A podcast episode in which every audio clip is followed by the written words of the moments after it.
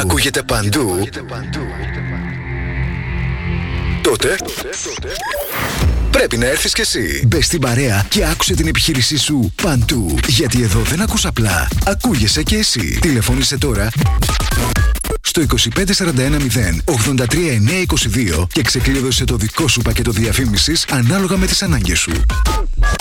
Μπες στην παρέα τώρα για να ακούγεσαι παντού. Αναρωτήθηκες ποτέ πόσο κοντά μπορεί να βρίσκεσαι στα αγνά συνεταιριστικά προϊόντα μικρών παραγωγών που καλλιεργούν με μεράκι και σεβασμό προς την ελληνική υγεία τόσο κοντά.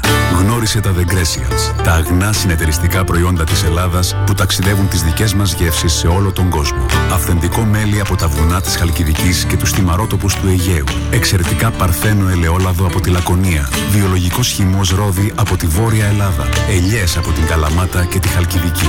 The Grecians, με την υπογραφή ποιότητας της κορυφαίας συνεταιριστικής εταιρείας ΣΕΚΕ. Τι ψάχνεις; Να ενημερωθώ. Για εμάς εδώ. Λιχτρολόγησε thrakitoday.com Η δική μας ηλεκτρονική εφημερίδα της Ξάνθης με πλήρη και συνεχή ενημέρωση για όλη τη Θράκη και την Ξάνθη. Για να μην ψάχνεις εδώ και εκεί, thrakitoday.com Το δικό σας πόρταλ με όλα τα νέα. Μαθαίνεις αυτό που ψάχνεις στοχευμένα από ανεξάρτητους συνεργάτες για αξιοπιστία των ειδήσεων. thrakitoday.com Πρόσθεσέ το στα αγαπημένα σου. Διαφημιστείτε στο thrakitoday.com Star 888 Έγκυρη ενημέρωση με άποψη και αντικειμενικότητα. Οι σημαντικότερες ειδήσεις της Ελλάδας, του κόσμου και της τοπικής κοινωνίας καθημερινά Δευτέρα έως Παρασκευή 8 με 10. Πρωινή ενημέρωση με τον Κοσμά Γεωργιάδη στο Star 888 το ραδιόφωνο όπως το θέλουμε.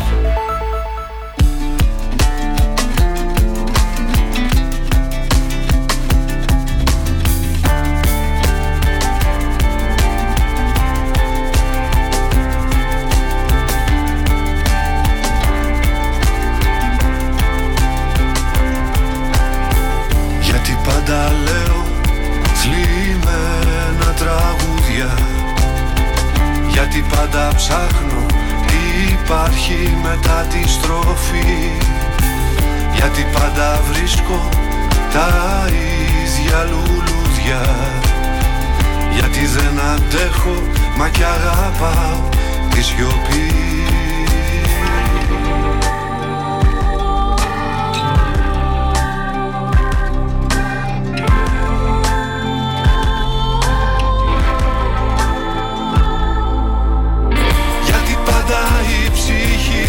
ψάχνει καλοκαίρι. Γιατί το μόνος πάντοτε θα χάνει από το μαζί. Γιατί μπορεί ένας άνθρωπος την ανήκει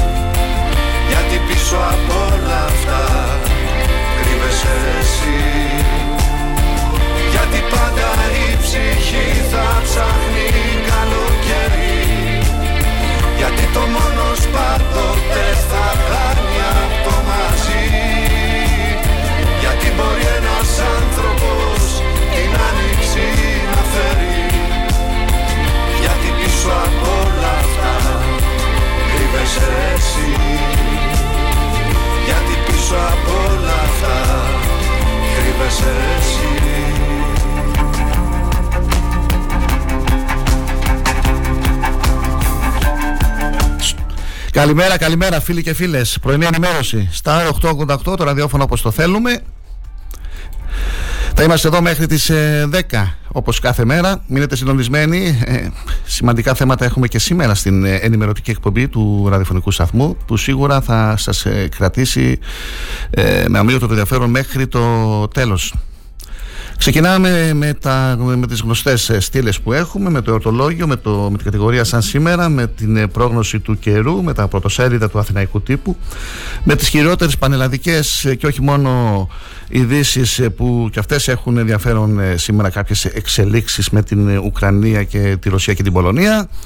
Μετά τις 8.30 τα πρωτοσέλιδα του τοπικού τύπου με σημαντικά θέματα της τελευταίας στιγμής ή μάλλον αν θέλετε της τελευταίας νύχτας και τα κυριότερα τοπικά νέα μετά τις 8.30 με 9 και άλλες ειδήσεις νέες ε, μετά τις 9 θα αναφερθούμε στις εξελίξεις που είχαμε χθες με την ε, ματέωση της συνεδρίασης του Δημοτικού Συμβουλίου Ξάνθης λόγω ε, έλλειψης απαρτίας. Απουσίαζαν όλες οι, οι παρατάξεις ε, τις ε, δημοτικές παρατάξεις της αντιπολίτευσης. Σχετικές ανακοινώσεις δόθηκαν στη δημοσιότητα θα τις διαβάσουμε μετά τις 9 τα 9 και μισή περίπου θα έχουμε τον, ε, στην τηλεφωνική μας γραμμή τον ε, γραμματέα της ε, Νομαρχιακής Επιτροπής του ΠΑΣΟΚ τον κύριο Μήτρου για να μας μιλήσει για τις ε, ε, τελευταίες πολιτικές εξελίξεις για τον αποκρισμό της ορεινής, των νέων της ορεινής περιοχής της Άνθης από το Εξοικονομό και για άλλα θέματα που και αυτά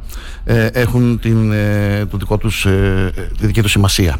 Μείνετε συντονισμένοι στα 888 η ώρα είναι 8 και 7 να πάρουμε μία ανάσα και να ξεκινήσουμε με το ερωτολόγιο. Έχω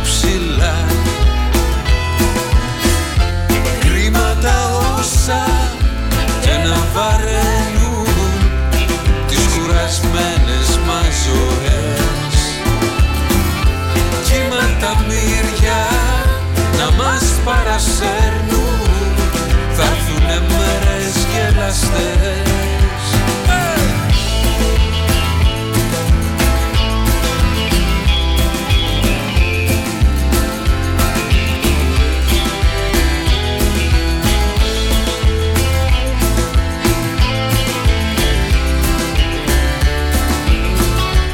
Καλή Σαρακοστή, να ευχηθούμε σε όλους και να, να ξεκινήσουμε. τετάρτη σήμερα, 10... Ε, 6 Νοεμβρίου Ιφηγένεια, Μαρθέο, Μαθιός, Μαρθέο, Μαρθούλα, Μαθίδη, Θήλδα, Τίτα και Μαθούλα. Χρόνια πολλά στους ε, εορτάζοντες.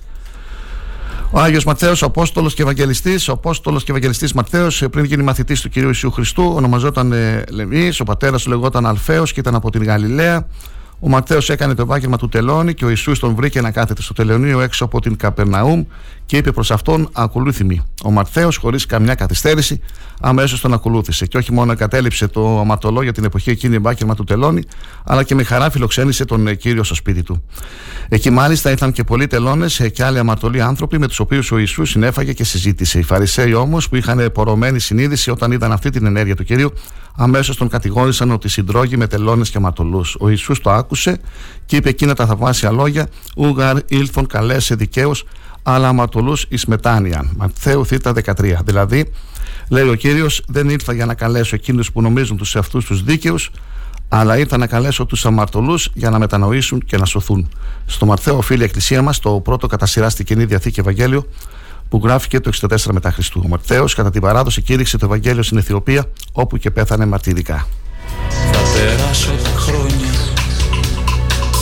κολλημένος εδώ με μπογιά σε ένα τείχο θα φωνάζω μπορώ θα κρατώ σαν ανάσα κλειδωμένη βαθιά που κοιμάται και βαρέθηκα πια. Εγώ μαζί με το εγώ μου στο φιλί της ζωής Φοιτητής μια στιγμή στην αλήθεια μου εγώ Ταξιδεύω το εγώ μου, πηδώ στο κενό μου Μη φεύγει η ζωή μου, κρυφή μου πληγή. Σαν σήμερα το 2021, τρεις βομβιστές ε, αυτοκτονίας ανατινάζονται κοντά σε αστυνομικό τμήμα και στην είσοδο του Κοινοβουλίου στην Καμπάλα, σκοτώνοντας τρία άτομα και τραυματίζοντας άλλα 33. Την ευθύνη για τις επιθέσεις αναλαμβάνει το Ισλαμικό κράτος. Το 2021, οι τιμές του φυσικού αερίου για το Ηνωμένο Βασίλειο και την Ευρωπαϊκή Ένωση αυξάνονται κατά 17% μετά την αναστολή από τη Γερμανική Ρυθμιστική Αρχή Ενέργειας της έγκρισης του αγωγού Nord Stream 2 από τη Ρωσία προς τη Γερμανία.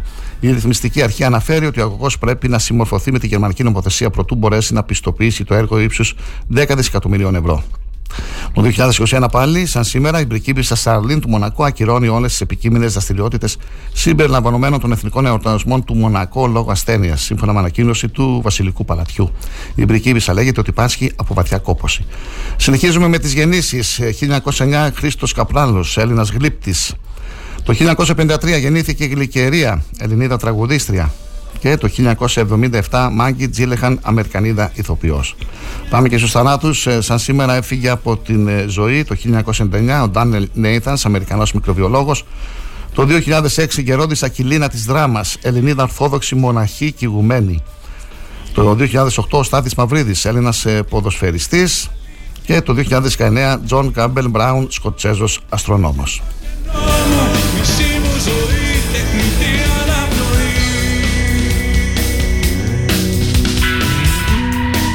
Πάμε να ανεβαίνουμε σιγά σιγά με τα τραγούδια. Θετική ενέργεια, η ώρα είναι 8 και 11. Είμαστε εδώ. Η πρώτη ενημέρωση της ημέρας ε, που ακούτε στα μέσα ενημέρωσης της περιοχής μας. Νωρίς νωρίς, είμαστε από τις 6 ώρα ε, στο στούντιο για να προετοιμάσουμε την ε, εκπομπή. Δεν είναι τόσο εύκολο να βγει μια ραδιοφωνική εκπομπή. Θέλει δουλειά, θέλει προετοιμασία. Έχουμε και την έκδοση της εφημερίδας. Ε, Πολλές ώρες, αλλά το αγαπάμε, γι' αυτό και το κάνουμε. Πάμε λοιπόν στον ε, καιρό. Γενική, γενικά χαρακτηριστικά στα δυτικά, την ε, Κρήτη, τις Κυκλάδες, την Ανατολική νησιωτική χώρα και τη Θράκη προβλέπονται νεφώσεις παροδικά αυξημένες με τοπικές βροχές οι οποίες στις βραδινές ώρες στα βορειοδυτικά θα ενταθούν και θα εκδηλωθούν και σποραδικέ καταιγίδες. Στην υπόλοιπη χώρα, λίγες νεφώσεις που βαθμιά στα βόρεια θα αυξηθούν. Η ορατότητα τι πρωινέ και τι βραδινέ ώρες θα είναι τοπικά περιορισμένη και κυρίως στα πυρωτικά θα σχηματιστούν ομίχλες. Οι άνεμοι θα πλέουν δυτική νοτιοδυτική 3 με 5 και βαθμία στα δυτικά και τα νότια πελάγη τοπικά έως 6 μποφόρ.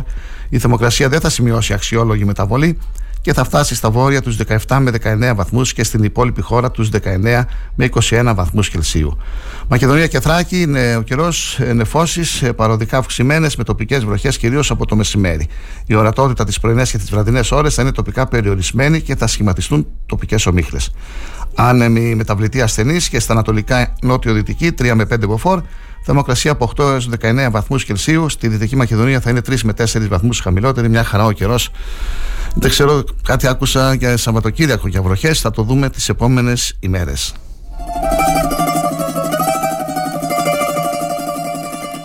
Ξυπνήσανε φαντάσματα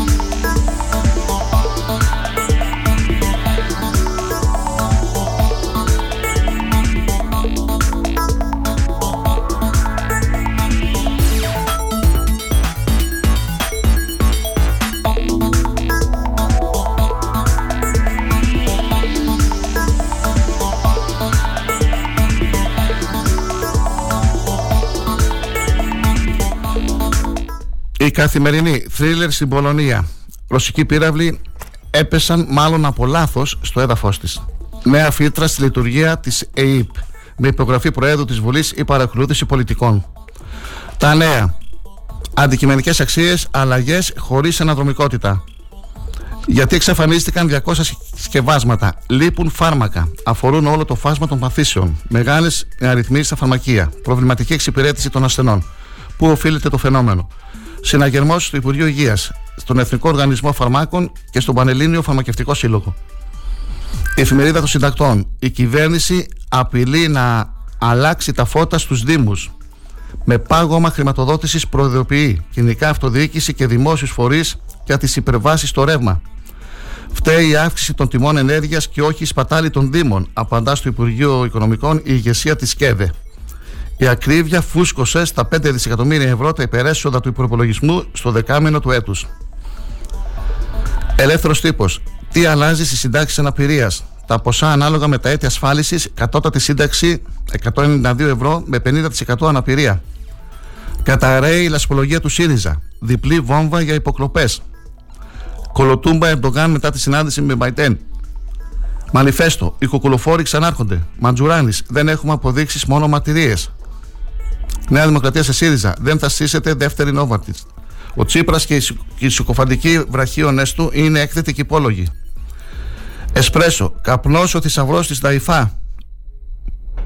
Κόντρα. Αποκάλυψη φωτιά του Γιάννη Ματζουράνη στο κόντρα. Έτοιμα να καταθέσουν τρία άτομα που έκαναν υποκλοπέ. Ζητούν να τεθούν σε καθεστώς προστατευόμενων ματήρων. Ο λόγος. Πυραυλική επίθεση στο Κίεβο εν μέσω συνεδρίασης. Ο τρόμος επέστρεψε. Εστία. Ο Ερντογάν ενδέχθη τα συλληπιτήριά μας μετά τη συνάντηση. Γιατί οι Έλληνες είμαστε ανώτερο έθνος. Δημοκρατία. Η Κεφαλογιάννη για άλλη μια φορά ζήτησε καθαρές απαντήσεις και στόχευσε το Μαξίμου. Μόνο η Όλγα έχει κότσια.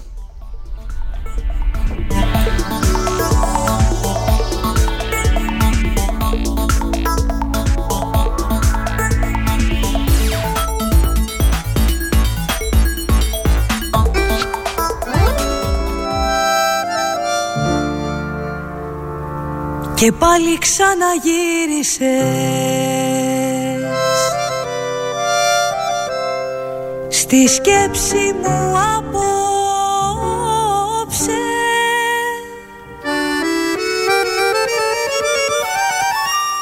Το παρελθόν θυμήθηκα. Αξιωματούχοι της κυβέρνησης των ΗΠΑ αναφέρουν τώρα πως με βάση τα πρώτα στοιχεία που έχουν περιέλθει σε γνώση τους, ο πύραυλος, ο οποίος έπεσε σε χωριό της νοτιοανατολικής Πολωνίας με αποτέλεσμα να σκοτωθούν δύο άνθρωποι, ήταν αντιαεροπορικός και εκτοξεύτηκε από τις Ουκρανικές ένοπλες δυνάμεις.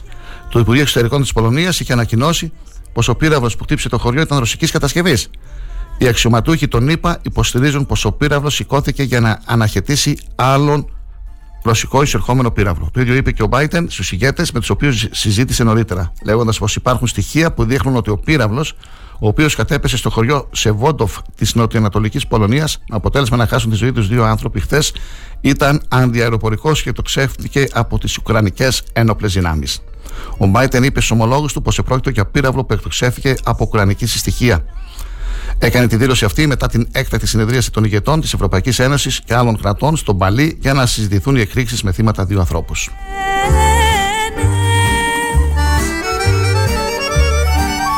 Και τα σβησμένα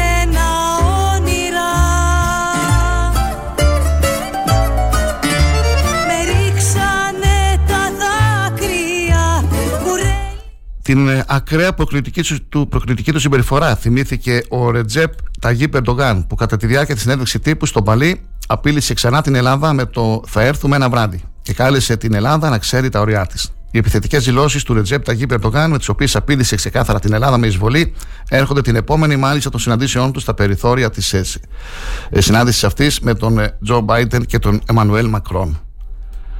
Είναι πολύ σημαντικό για μένα και επιμένω ότι μια νύχτα μπορεί να έρθουμε ξαφνικά, είπε ο πρόεδρος της Τουρκίας που επιτέθηκε στην Ελλάδα και για τα νησιά, λέγοντας πως όσο και να στρατιωτικοποιεί τα νησιά, όσο οπλικά συστήματα και να παίρνει, εκείνος απειλεί πως μια νύχτα θα έρθουμε ξαφνικά. Η φράση αυτή, όπως μετέδωσε ο ανταποκριτής του Sky στην Κωνσταντινούπολη, ελέγχθη δύο φορές από τον Ερντογάν.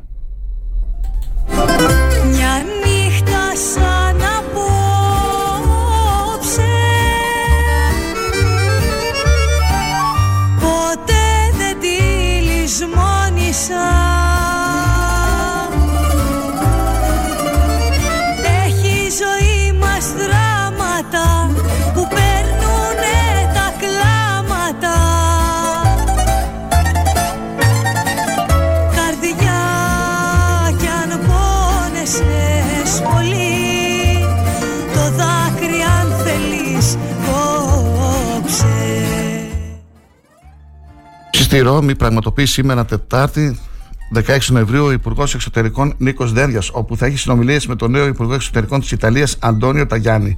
Πρόκειται για την πρώτη συνάντηση του Υπουργού Εξωτερικών με τον Ιταλό ομολογό του μετά την ανάληψη των καθηκόντων του τελευταίου στις 22 Οκτωβρίου, όπως αναφέρεται σε σχετική ανακοίνωση του Υπουργείου Εξωτερικών. Οι δύο Υπουργοί θα έχουν κατηδίαν συνάντηση, την οποία θα ακολουθήσουν διευρυμένες συνομιλίες, ενώ στη συνέχεια αναμένεται να προβούν σε κοινές δηλώσεις των τύπου περίπου στη μία το μεσημέρι.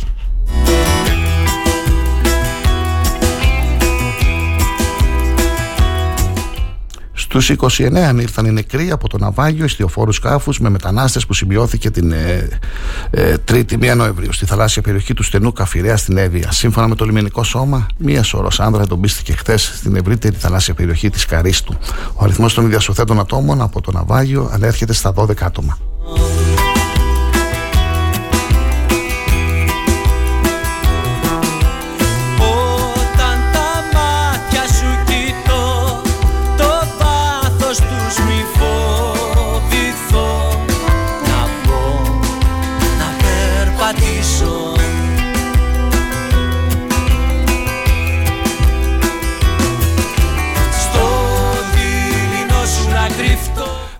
Τη θέση του για το νομοσχέδιο που αφορά στην άρση απορρίτου των επικοινωνιών κατέθεσε ο πρόεδρος του ΠΑΣΟΚ Κινήματος Αλλαγής Νίκος Ανδρουλάκης σε συνέντευξή του στο κεντρικό δελτίο ειδήσεων του ΜΕΓΑ. Μίλησε επίσης για την ε, δική του παρακολούθηση, επιμένοντας πως θα πετύχει να ενημερωθεί νόμιμα. Πήρε ακόμα θέση για τις δημοσιευτήσει λίστες, ενώ δήλωσε ο κ. Μητσοτάκης θα πάει σε εκλογές με φως και όχι με σκοτάδι για να ξέρει ο ελληνικός λαός ποιοι από το περιβάλλον του έπαιξαν και ποια παιχνίδια. Εξαπέλυσε συγχρόνως δέντρη μια επίθεση κατά των κ. Μητσοτάκη και Τσίπρα στο σκέλος των μετεκλογικών συνεργασιών. Η κατάθεση για διαβούλευση του νομοσχεδίου για την άρση απορρίτου των επικοινωνιών είναι σημαντική δικαίωση, είπε ο κ. Ανδρουλάκη. φωτιά και πώς να την αγγίξω Κάνοντας ταυτόχρονα λόγο για εκτεταμένη θεσμική παρακμή με πρωταγωνιστή το Μέγαρο Μαξίμου, κατηγόρησε ειδικότερα τον Πρωθυπουργό ως αρνητή για μήνες της πραγματικότητας. Επιστρέφοντας στα του νομοσχεδίου, είπε πως είναι ικανοποιητικό σε πολλά σημεία, εξέφρασε από την άλλη την κάθετη διαφωνία του ως προς την τριετία. Πρέπει να υπάρχει άμεση ενημέρωση του πολιτικού προσώπου που είχε τεθεί υπό παρακολούθηση και εις βάρος του οποίου δεν βρέθηκε κάτι, είναι η άποψή του. Στο δειλινό Να πούμε για αυτούς που ίσως άνοιξαν τώρα το ραδιόφωνο τους ότι περίπου στις 9.30 ώρα θα έχουμε στην εκπομπή μας τον ε, γραμματέα της Νομαρχιακής Επιτροπής Πασόκ Ξάνθη, τον κύριο Μήτρου.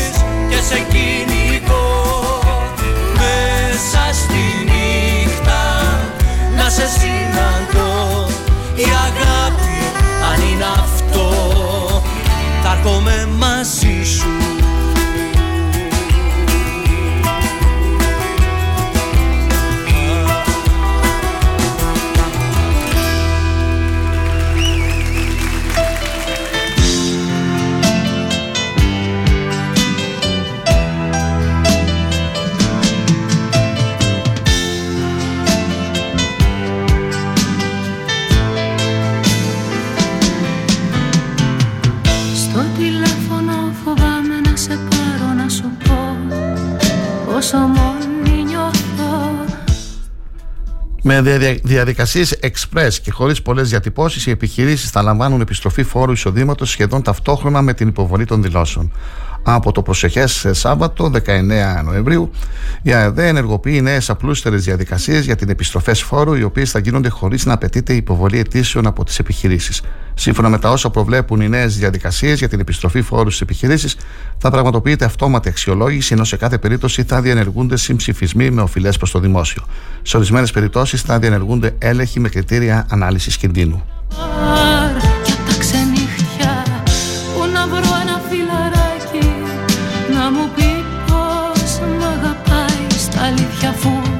Αγαπάει Στα αλήθεια αφού κι εσύ έχεις εξαφανίσει Μέσα σε ένα ιδιαίτερο ρευστό περιβάλλον, οι αλυσίδες σε σούπερ μάρκετ ε, αναρτούν ε, σήμερα το πρωί τις νέες λίστες που συνθέτουν το καλάθι του νοικοκυριού, χωρίς να αναμένεται κάτι το εντυπωσιακό.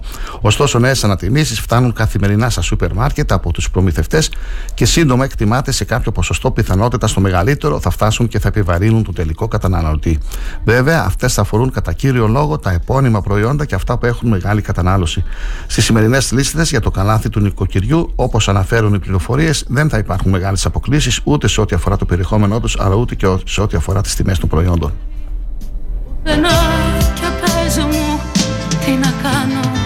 Έχω γεμίσει ασφιχτικά με καπνό το δωμάτιο την επίθεση με πυράβλους στην Πολωνία, που είχε αποτέλεσμα δύο άνθρωποι να χάσουν τη ζωή τους, σχολίασε το Υπουργείο Εξωτερικών. Σαν ανάρτησή του, κάνει λόγο για ανησυχητικές εξελίξεις και εκφράζει την αλληλεγγύη του στην Πολωνία. Παρακολουθούμε στενά τις πολύ ανησυχητικές εξελίξεις στην Πολωνία μετά την πυραυλική επίθεση στο έδαφος της. Ειλικρινής συλληπιτήρια στην πολωνική κυβέρνηση και στο λαό. Είμαστε πλήρως αλληλέγγυοι με την Πολωνία, εταίρο μας στην Ευρωπαϊκή Ένωση και σύμμαχό μας στο ΝΑΤΟ.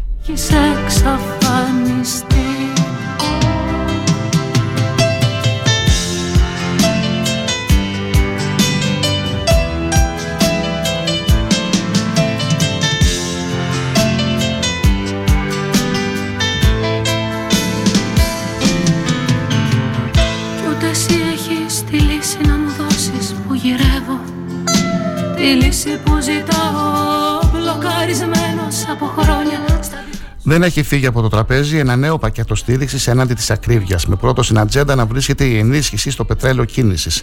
Κλειδιά για τις τελικές αποφάσεις είναι να συνεχιστεί η θετική πορεία των κρατικών εσόδων, ενώ άγνωστος χ είναι η πορεία των τιμών στα καύσιμα. Σύμφωνα με αρμόδιες πηγές, το ενδεχόμενο νέων δαπανών κατά το προσεχές δίμηνο είναι και ανοιχτό και είναι στο τραπέζι. Προμηνών, το σενάριο που είχε επικρατήσει αφορούσε ειδικά στον ντίσελ κίνησης, με πιθανότερο το ενδεχόμενο της επαναφοράς της επιδότησης στην Αντλία. Στο οικονομικό επιτελείο έχουν στο μικροσκόπιο την τρελή πορεία των διεθνών τιμών και αισιοδοξούν στην πτώση των καυσίμων. Οι όποιες αποφάσεις, όπως λένε από την κυβέρνηση, θα είναι με γνώμονα να γίνει αντιληπτή στους πολίτες η ενίσχυση χωρίς να είναι επιβλαβής για τα δημοσιονομικά.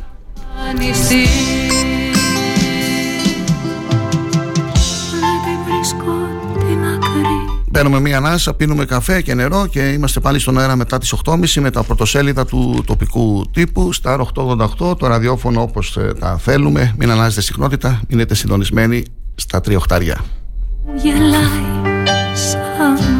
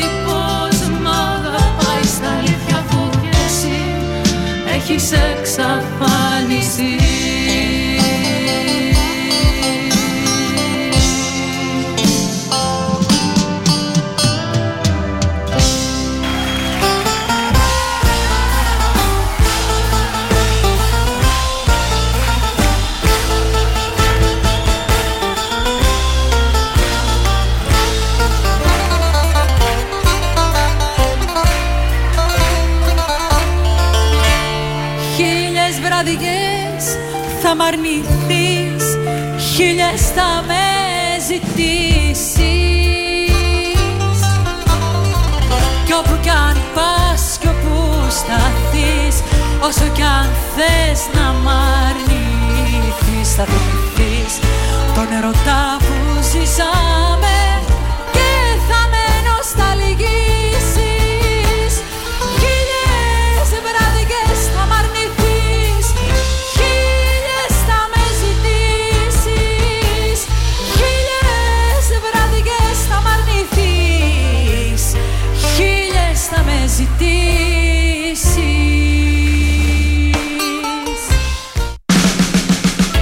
Star FM Ξάνθη. Ακουγόμαστε παντού. Tuning e-radio live 24. Streaming και στη σελίδα μας star888fm.gr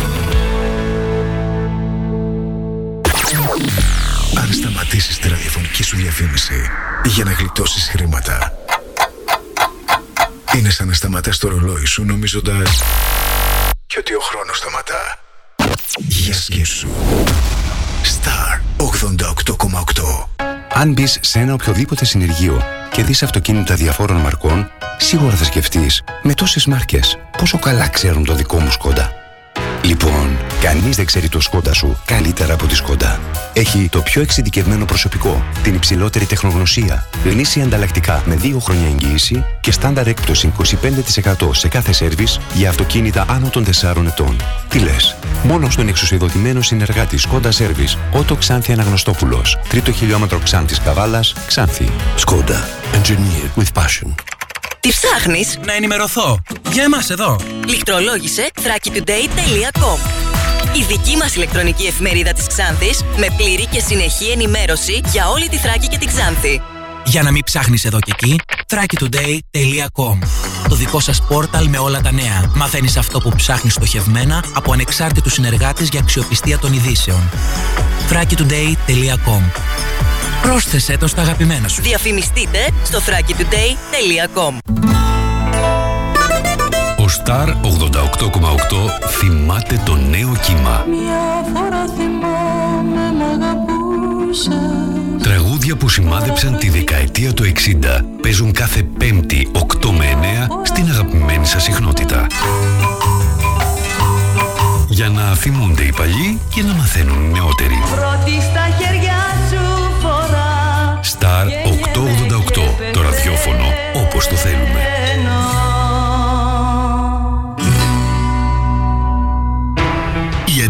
αντικειμενική και σοβαρή ενημέρωση έχει ένα όνομα. Αγώνας.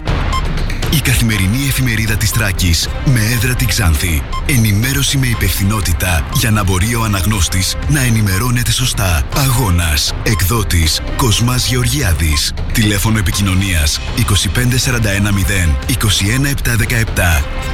Αγώνας. Καθημερινή εφημερίδα της Τράκης και ηλεκτρονικά στο www.agonas.gr Αγώνας. Δίπλα σας και συνεχίζουμε. Star 888. Δεν είναι η δόξα, δεν είναι τα λεφτά Είναι του δρόμου η χαρά Δεν είναι η δόξα, δεν είναι τα λεφτά Είναι του δρόμου η χαρά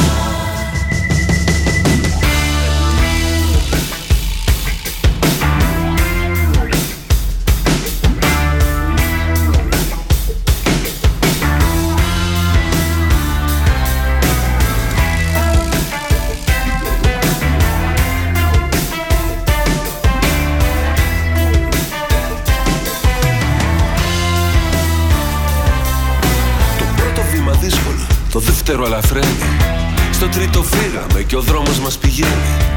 Ο ένας χάζεται και όνειρας σκαρώνει Ο άλλος άγρυπνος κρατάει το τιμόνι. Βαλκανιζατέ Πρωτοσέλιδα τοπικού τύπου.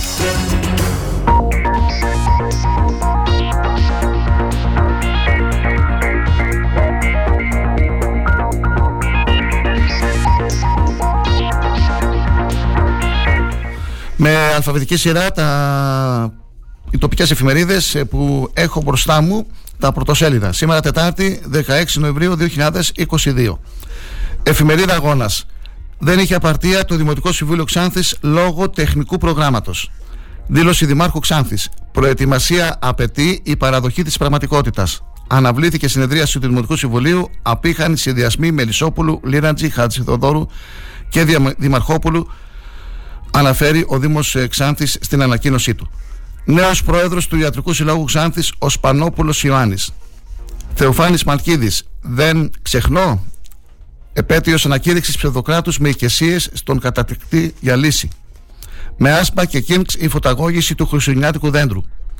Ένταξη 1216 δικαιούχων στην τρίτη πρόσκληση του προγράμματος νέων αγροτών με απόφαση του Περιφερειάρχη Ανατολικής Μακεδονίας και Θράκης Χρήστου Μέτριου. Σύσκεψη της ΕΑΣ Ξάνθης για προγραμματισμό εκκλησιασμών στα Πομακοχώρια έτους 2023. Εφημερίδα αδέσμευτη. Τι Τι έλεγε κύριε εισαγγελίες και δικαστές ο πρόεδρος Πάνος Αμφροσιάδη για το σκάνδαλο στο Κέντρο Κοινωνικής Αλληλεγγύης Ξάνθης, ενώ κατέθεσε χθες στο τριμελές Πριμελιωδικείο Ξάνθης ότι δεν γνώριζε τίποτα. Διεκόπη δίκη για το έλλειμμα των 67.000 ευρώ στο Κέντρο Κοινωνικής Αλληλεγγύης Ξάνθης, Δήμου Ξάνθης για τις 23 Νοεμβρίου 2023 δεν γνώριζε τίποτα ο Πάνος Οφροσιάδης. Αντιπεριφέρεια Ξάνθης επιδοτεί κατά 25% τα υπεραστικά δρομολόγια σε συνεργασία με το ΚΤΕΛ. Ερώτηση στη Βουλή για την τουρκική επιρροή στον Παθρακικό και τους λόγους υποβασμού της ΠαΕ Ξάνθη. Βγήκε από το Πανεπιστημιακό Νοσοκομείο Αλεξανδρούπολης ο γιατρός Χουσεϊνογλου Τιμούρ, το ευχαριστώ Καδιάς. Ένταξη 1216 δικαιούχων στην τρίτη πρόσκληση του προγράμματος νέων αγροτών με απόφαση του Περιφερειάρχη Χρήστου Μέτριου. Εφημερίδα Η Θράκη. 310 κρούσματα στην Περιφερειακή Ενότητα Ξάνθης αυτή την εβδομάδα. 2.547 στην Ανατολική Μακεδονία και Θράκη. 55.917 οι νέες μολύνσεις. Μποϊκοτάζ της αντιπολίτευσης στο χθεσινό Δημοτικό Συμβούλιο Ξάνθης λόγω του τεχνικού προγράμματος. Απήχαν οι τρεις, αλλά και ο συνδυασμός Δημαρχόπουλου σε ανεβασμένους τόνους η δήλωση Μανώλη Τσέπελη. Δικά του παιδιά, ιδίω στους τρεις γαλάζιοι υποψήφοι δήμαρχοι. Μιχάλη Τηλιανίδη.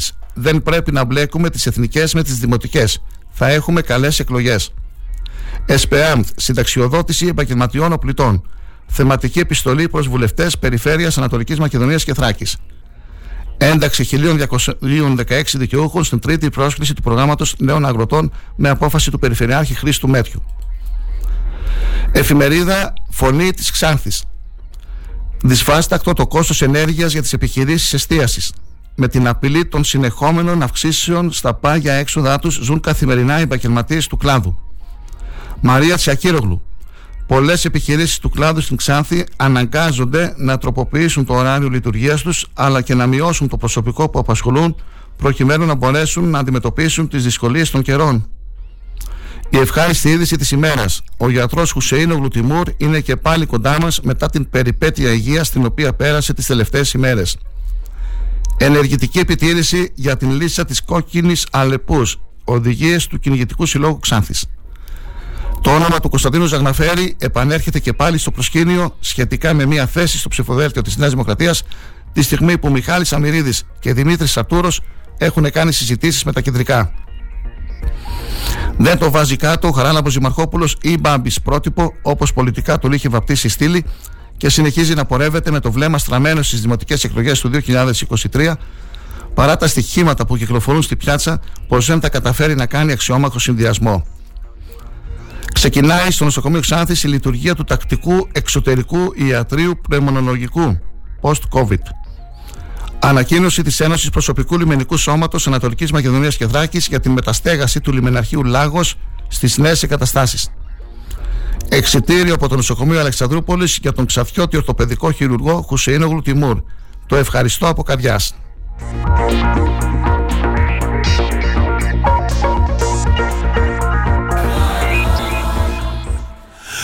Είναι η δόξα, δεν είναι τα λεφτά.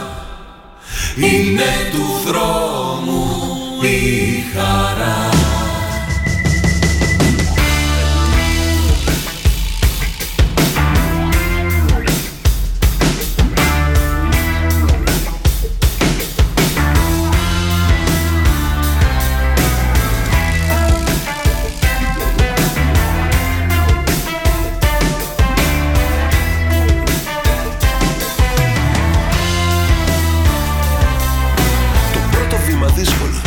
Το δεύτερο αλαφραίνει Στο τρίτο φύγαμε και ο δρόμος μας πηγαίνει.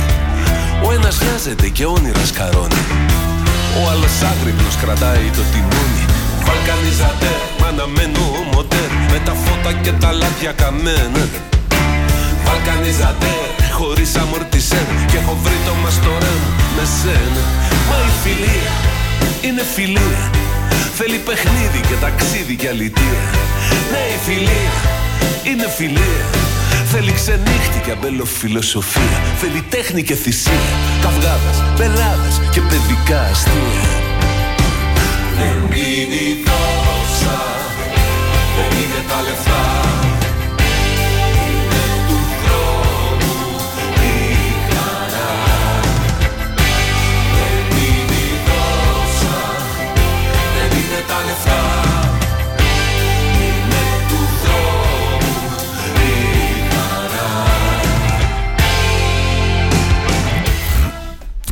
Για την ματέωση του Δημοτικού Συμβουλίου λόγω έλλειψης απαρτίας, την ε, δήλωση του Δημάρχου Ξάνθης Μανώλη Τσέπελη, τις ε, ε, τοποθετήσεις ε, των ε, τριών δημοτικών παρατάξεων με επικεφαλής Μελισσόπουλο, Λίραντζη, Χατζηθοδόρου και την τοποθέτηση του Βογιατζή από τη Λαϊκή Συσπήρωση μετά τις 9 φίλοι και φίλες στην δεύτερη ώρα της ενημερωτικής μας εκπομπής. Είναι το θέμα που κυριαρχεί όσον αφορά την περιοχή μας.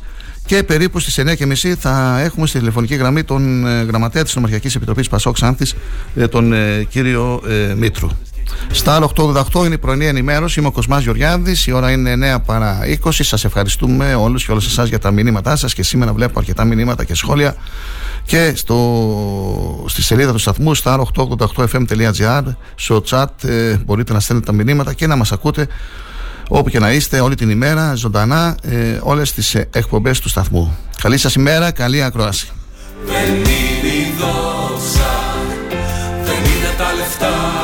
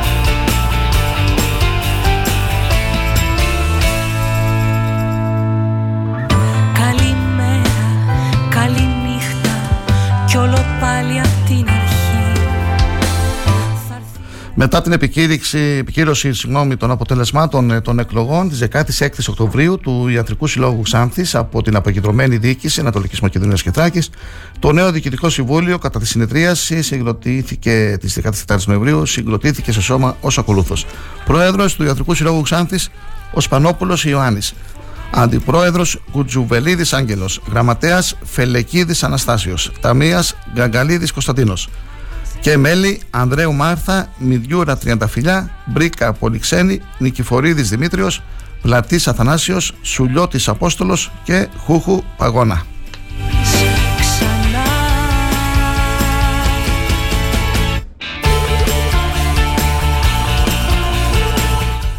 Στους 1216 ανέρχονται οι δικαιούχοι ενίσχυσης ε, στο πλαίσιο της ε, τρίτης πρόσκλησης του προγράμματος νέων αγροτών στην περιφέρεια Ανατολικής Μακεδονίας και Τράκης, με απόφαση του κ. Μέτιου που εκδόθηκε μετά την ολοκλήρωση του ελέγχου των ενστάσεων από τις υπηρεσίες της περιφέρειας και της υποβολής συμπληρωματικών δικαιολογητικών από τους υποψήφιους δικαιούχους. Από τους 1016 νέους αγρότες που ενισχύονται συνολικά, οι 865 έχουν ήδη λάβει από τον Ιούλιο 2022 την πρώτη δόση, η οποία αντιστοιχεί στο 70% της συνολικής τους ενίσχυσης με συνολικό ύψος 22.700.000 ευρώ, ενώ επιπλέον 351 ε, νέοι αγρότες θα λάβουν την πρώτη δόση εντός του Νοεμβρίου 2022 με συνολικό ύψος 8.900.000 ευρώ. Για το θέμα αυτό, ο κύριος ε, Περιφερειάρχης ε, συγκάλεσε σύσκεψη στο γραφείο του με τον Αντιπεριφερειάρχη Αγροτικής Οικονομίας και Κτηνιατρικής, κύριο Βασίλη Δελισταμάτη, τον Γενικό Διευθυντή Αγροτικής Οικονομίας, ε, κύριο Σωτήρη Παπαδόπουλο, τον προϊστάμενο κύριο Νίκο Κολάτσο και τον ειδικό σύμβολο της ε, Περιφέρειας σε θέματα αγροτικής οικονομίας, κύριο Μαχέρα. Στη σύσκεψη τονίστηκε ότι στο πλαίσιο του προγράμματος νέων αγροτών, κατά την τρέχουσα προγραμματική περίοδο, έχουν ενταχθεί με αποφάσεις του κύριου Μέτιου συνολικά 2.698 νέοι αγρότες σε όλη την Ανατολική Μακεδονία και Θράκη. Με την ενίσχυση που λαμβάνουν, οι νέοι αγρότες συμβάλλουν ουσιαστικά στην ηλικιακή ανανέωση και στην ανάπτυξη του πρωτογενούς τομέα της περιφέρειας.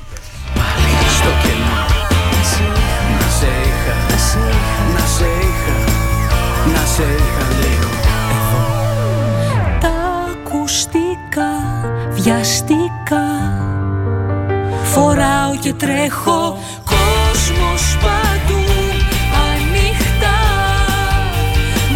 Μα εγώ να θέλω στα ακουστικά Ο προπολογισμό δεν είναι προβλέψεις, είναι προγραμματισμός. Τονίζει η περιφερειακή σύνδεση του Χρήστου Τοψίδη. Έναν προπολογισμό χωρίς καμία στόχευση ε, του Χρυσόδουλου Τοψίδη. Έναν προπολογισμό χωρίς καμία στόχευση έφερε προς συζήτηση στο Περιφερειακό Συμβούλιο Ανατολικής Μακεδονίας και Θράκης η διοίκηση το απόγευμα της Τετάρτης, 15 Νοεμβρίου. Αναφέρεται η περιφερειακή σύνθεση. Η παράταξή μας δεν έδωσε θετική ψήφο ακριβώς επειδή διαπιστώνουμε ότι δεν έχει καμία αναπτυξιακή προοπτική και κανένα προοδευτικό πρόσημο. Είναι απλά ένα σύνολο αριθμών.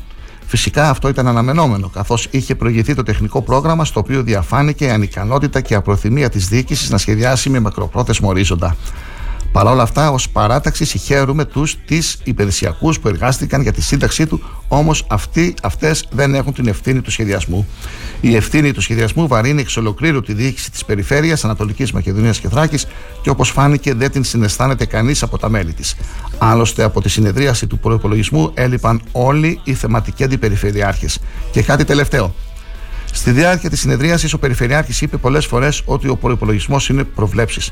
Εμείς το απαντούμε ότι ο προπολογισμό φυσικά δεν είναι προβλέψεις, αλλά είναι σχεδιασμός, οραματισμός και στόχευση για το σήμερα και το αύριο της περιφέρειάς μας.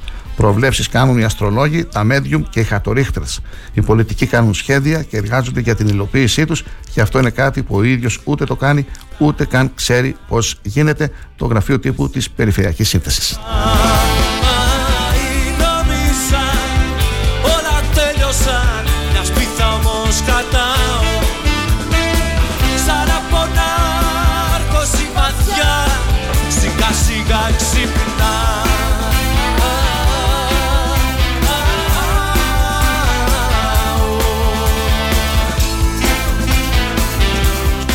Γράφεις σε ένα σχόλιο ότι σήμερα η αδέσμευτη είτε τελικά κατέβει υποψήφιος δήμαρχος Ξάνθη, ο Στράτος Κοντός, είτε η επιλογή του έχει αλλάξει, η δημοτική παράταξη του Μανώλη Τσέπελη σε όλα τα επίπεδά της δυστυχώς έχει αποτύχει πλήρως. Και το θέμα παράλληλα παραμένει και από τα 11 εκατομμύρια ευρώ που τον άφησε ο Μπάμπης Δημαρχόπουλο, τι λεφτά έχουν απομείνει στα ταμεία του Δήμου Ξάνθης τώρα; Τέτοιο πόνο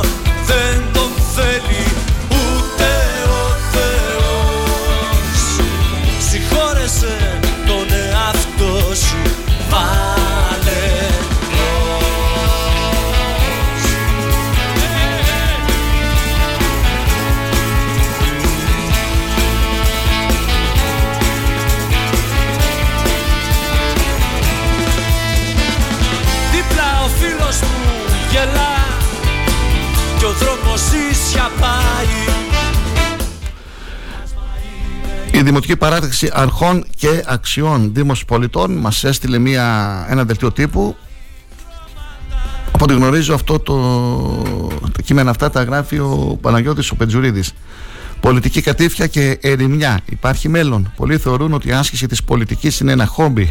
Άλλη μια συμπληρωματική ενασχόληση, άλλη ένας τρόπος επαγγελματικής εξασφάλισης και άλλη τρόπος ζωής. Πόσοι από όλους αυτούς υπάρχουν σήμερα στα πολιτικά πράγματα του τόπου μας, σίγουρα έχουμε καταρχήν επαγγελματίες πολιτικούς, που το κύριο εισόδημά τους και η όποια οικονομική τους ανέλυξη βασίζεται και στην πολιτική. Το κακό με αυτούς είναι ότι δεν δικαιολογούνται οι αποδοχές με τα αποκτηθέντα.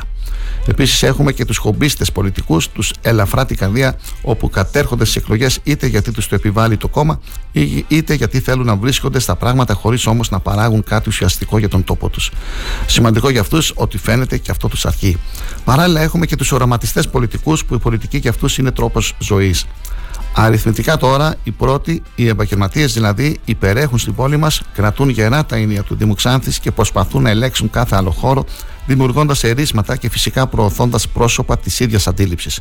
Ο στόχος τους κοινός, η οικονομική προσωπική ανάπτυξη και ικανοποίηση.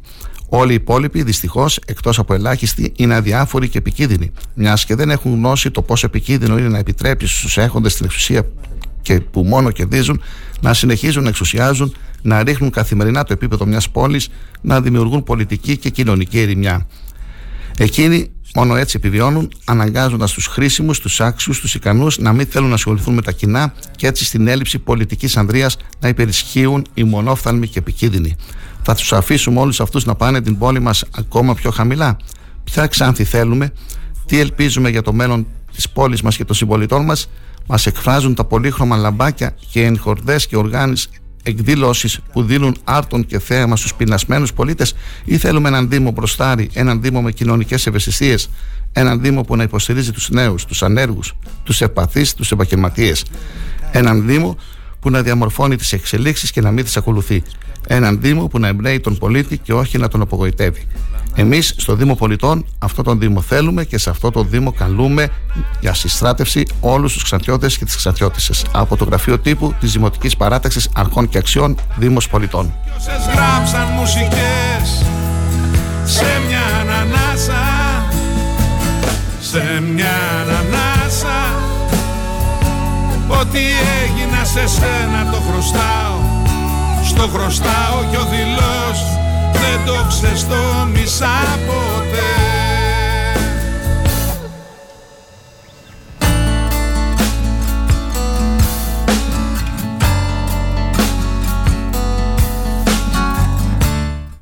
Και μόλις τώρα μας ήρθε ένα μήνυμα από την Λαϊκή Ενότητα. Ευχές για περαστικά στον αγωνιστή της Δημοκρατίας Νίκο Κωνσταντόπουλο ο Δημήτρης Ρατούλης, γραμματέας της Λαϊκής Ενότητας Ανυπότακτη Αριστεράς, επικοινώνησε τηλεφωνικά με τη Ζωή Κωνσταντοπούλου, πρόεδρο της Πλέψη Ελευθερίας, και τη ευχήθηκε ολόψυχα εκ μέρους των μελών της καλή δύναμη, περαστικά και γρήγορη και πλήρη ανάρρωση για τον πατέρα της, τον αγωνιστή της Δημοκρατίας και της Αριστεράς, Νίκο Κωνσταντόπουλο. Η Ζωή Κωνσταντοπούλου τον ευχαρίστησε για τις ευχές και τον ενημέρωσε για την ομαλή πορεία της ανάρρωσής του. Μια ζωή χωρίς ζωή Καλημέρα Γιώργο, ευχαριστώ για το μήνυμά σου. Καλημέρα και στον φίλο Ακροατή που μας έστειλε ένα μήνυμα στο Live24. Το κινητό μου, το κινητό μου νούμερο στο, είναι το 637 100 για τους φίλους που θέλουν να στείλουν τα μηνύματά, σου, τα μηνύματά τους. Καλή σας ημέρα φίλοι και φίλες, καλή ακρόαση. Είμαστε στο Star 888, το ραδιόφωνο όπως το θέλουμε, μέχρι τις 10 και σήμερα κοντά σας με την πρωινή ενημέρωση όπως κάθε μέρα. Η πρώτη ενημέρωση της ημέρας που ακούτε στα μέσα ενημέρωσης της περιοχής μας. Τόσα χρόνια τα χωράω Τα φιλιά σου κι όσες γράψαν μουσικές Σε μια ανανάσα Σε μια ανανάσα. Ό,τι έγινα σε σένα το χρωστάω.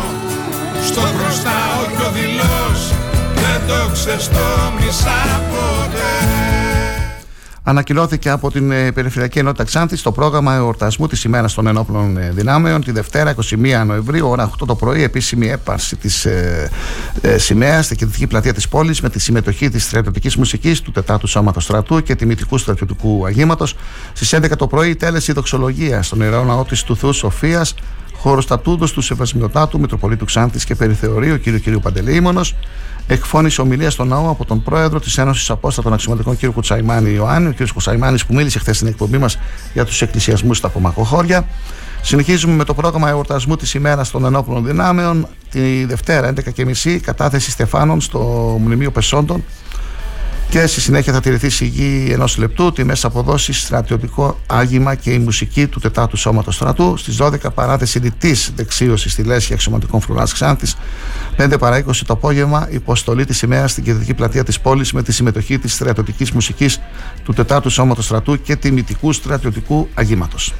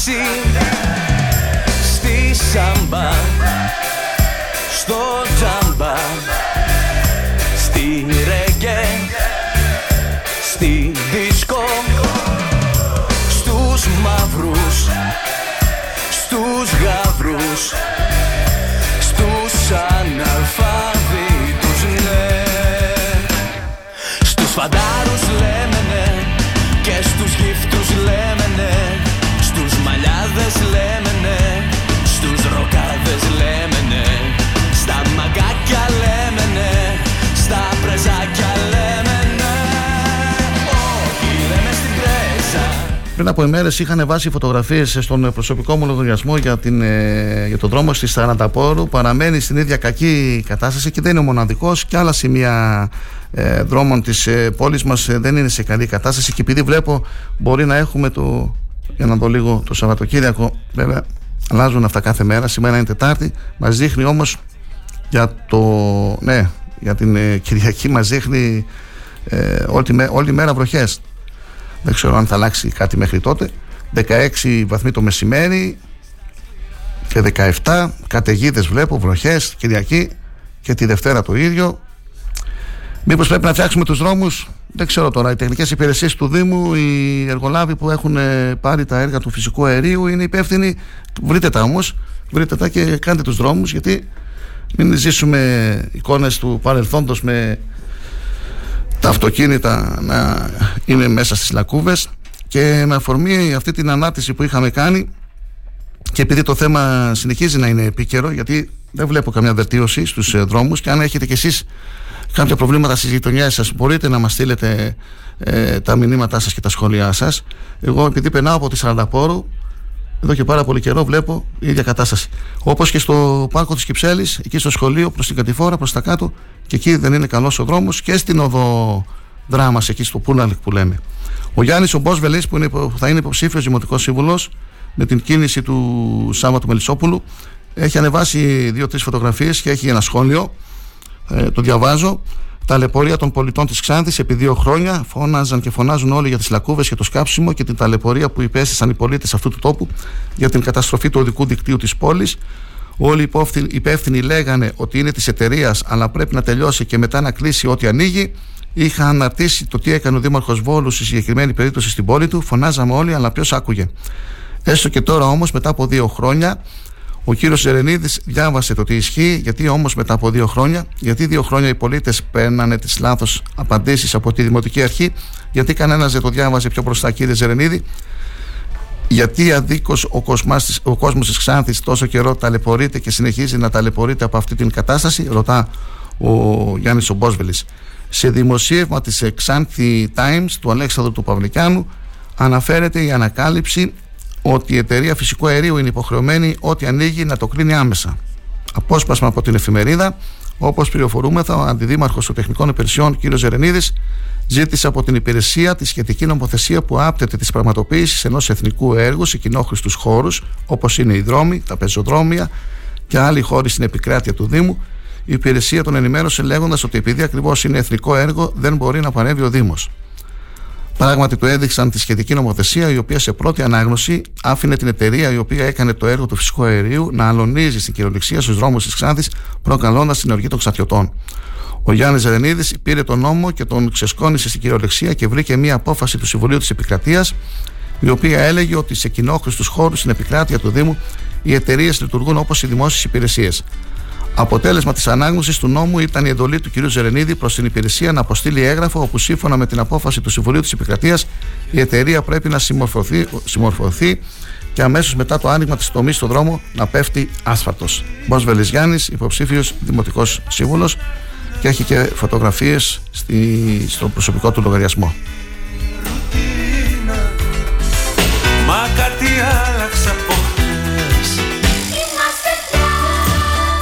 Δεν έγινε χθες Δημοτικό Συμβούλιο Ξάνθης. Απήχαν οι Δημοτικοί Σύμβουλοι των παρατάξεων της αντιπολίτευσης και είχαμε την δήλωση του, του Μανώλη Τσέπελη ε, το απόγευμα. Και βλέπω σήμερα ο αγώνας, η εφημερίδα Αγώνας και η εφημερίδα Θράκη έχουν το θέμα αυτό στην ε, πρώτη του σελίδα. Η τοποθέτηση την, ε, των ε, τριών δημοτικών παρατάξεων Μερισόπουλου, Λίρατζη, Χατζηθοδόρου δόθηκε στην δημοσιότητα αργά το βράδυ. Γι' αυτό και δεν ε, την βλέπετε σήμερα στις εφημερίδες και στα site. Θα αναφερθούμε για αυτές μετά τις 9. Έχουν ενδιαφέρον.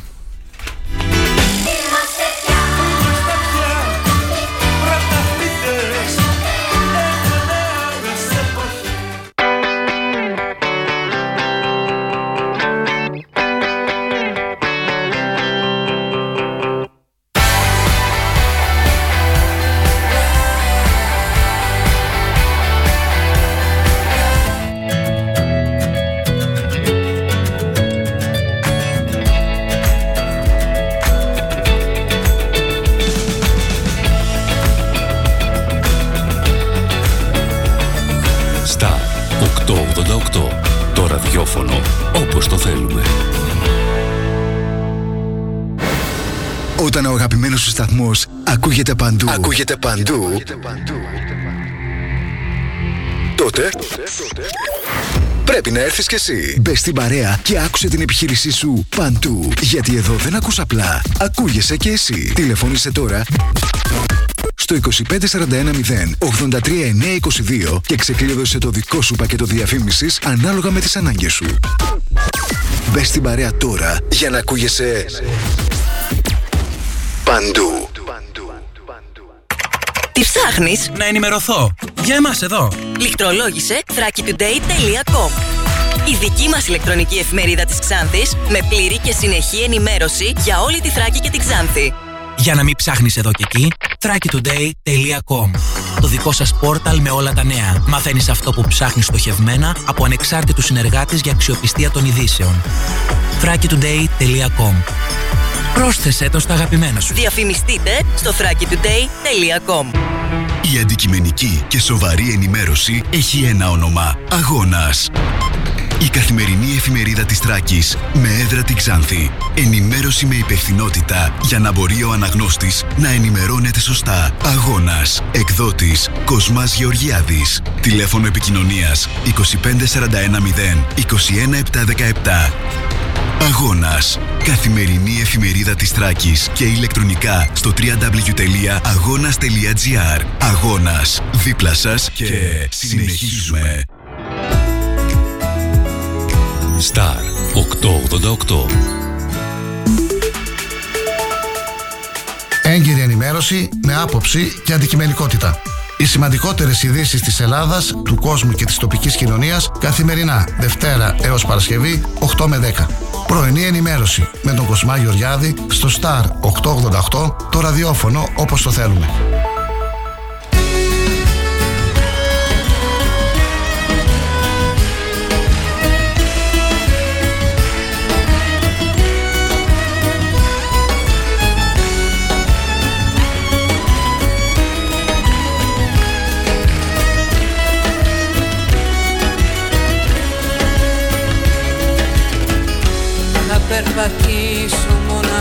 Μοναχός κι αυτό το βράδυ.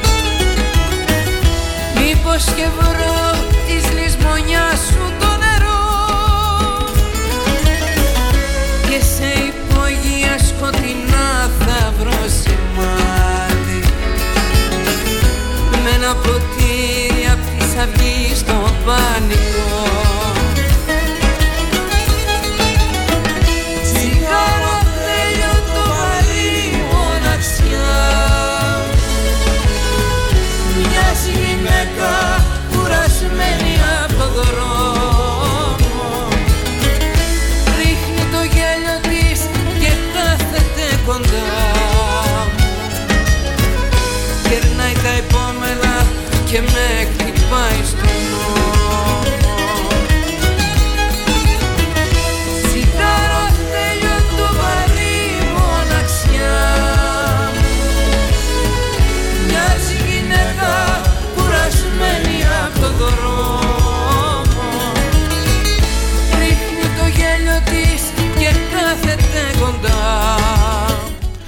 Καλημέρα φίλε Κοσμά, Θεός να σε έχει καλά. Κωνσταντίνος Χατζημοσιάδης, ενεργός πολίτης και υποψήφιος δημοτικός σύμβουλος με το Σάβα Μελισσόπουλο. Ευχαριστώ πολύ Κώστα για τις ευχές σου και το μήνυμά σου να είσαι καλά.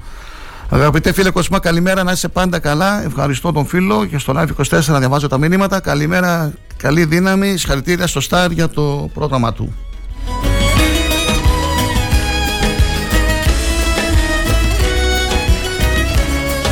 Φίλοι επαγγελματίες, έρχονται γιορτές, Χριστούγεννα, Πρωτοχρονιά. Στείλτε, δώστε τις ευχές σας, τα ευχετήρια μηνύματά σας στους ε, καταναλωτές, ε, στους ξαπιώτες μέσα από το Star 888.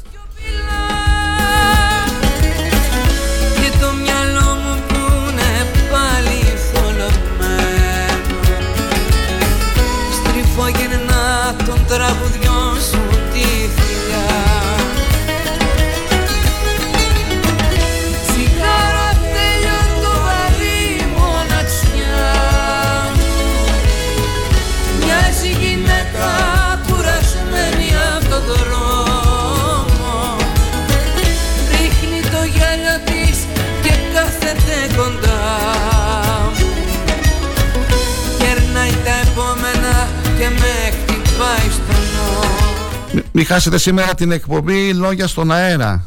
7 η ώρα το απόγευμα. Γεωργιά Μιχαηλίδου, Δημήτρης Σαβάκο. Δημήτρης Σαβάκο, Γεωργιά Μιχαηλίδου.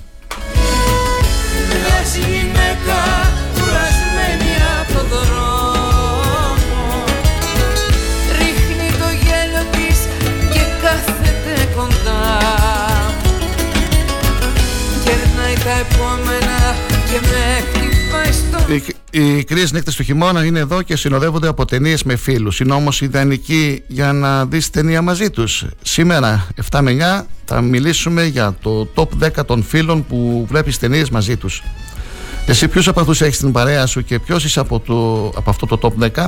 Ετοιμαστείτε για ένα ακόμα απόγευμα με γέλιο, άσπρο μαύρο της εβδομάδας, παρέμβαση της κυρίας Δέσπινα, νέα ε, από τα γοσυπάκια και απαγορευμένα. Λόγια στον αέρα κάθε Τετάρτη 7 με 9 με τον Δημήτρη Σαββάκο και την Γεωργία Μιχαλίδου Star 888.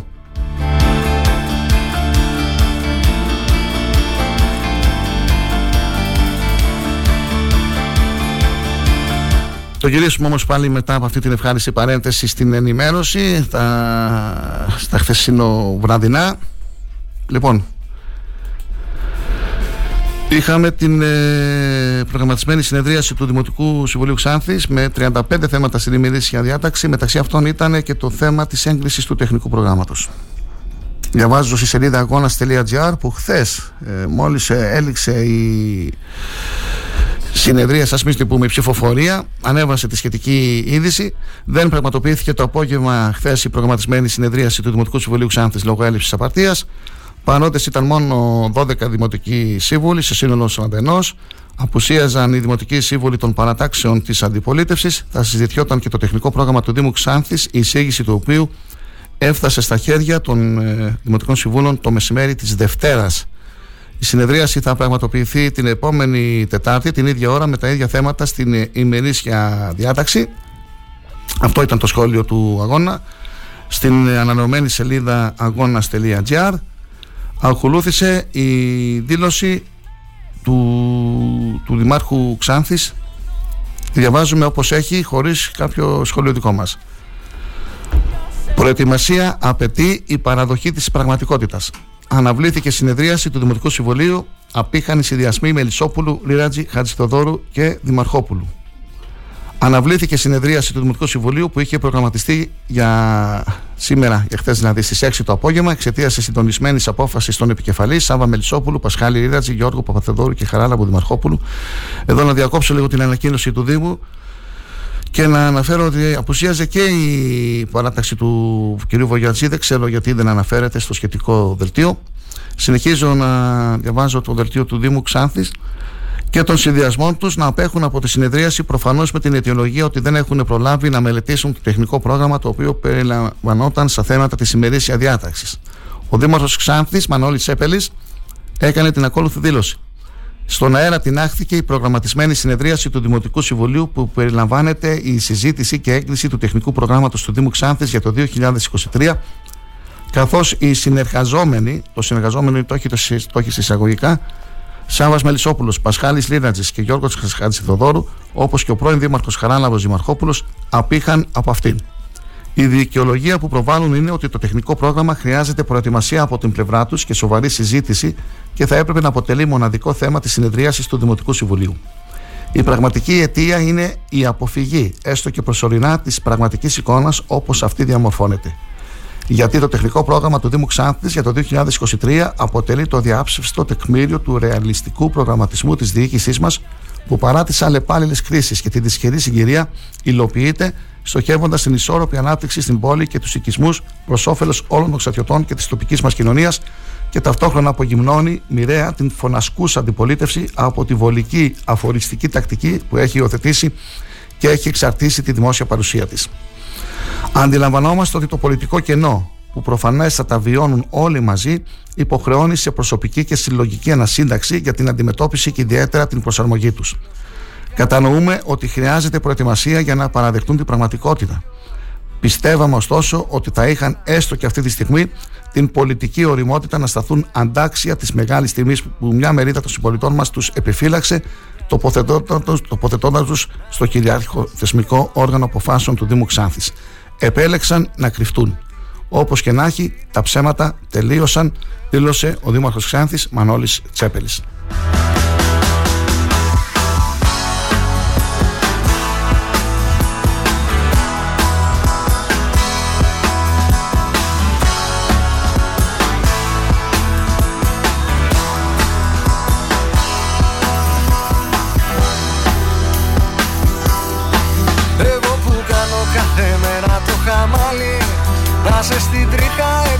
Ακολούθησε η τοποθέτηση των ε, Δημοτικών Συμβούλων των ε, τριών, ε, για να δω, ναι, των ε, τριών ε, Δημοτικών Παρατάξεων, Χατσιθοδόρου, Μελισσόπουλου, Μελισσόπουλου, Χατσιθοδόρου και Λίραντζη, ε, μας στάλθηκε στις 11 η ώρα το βράδυ.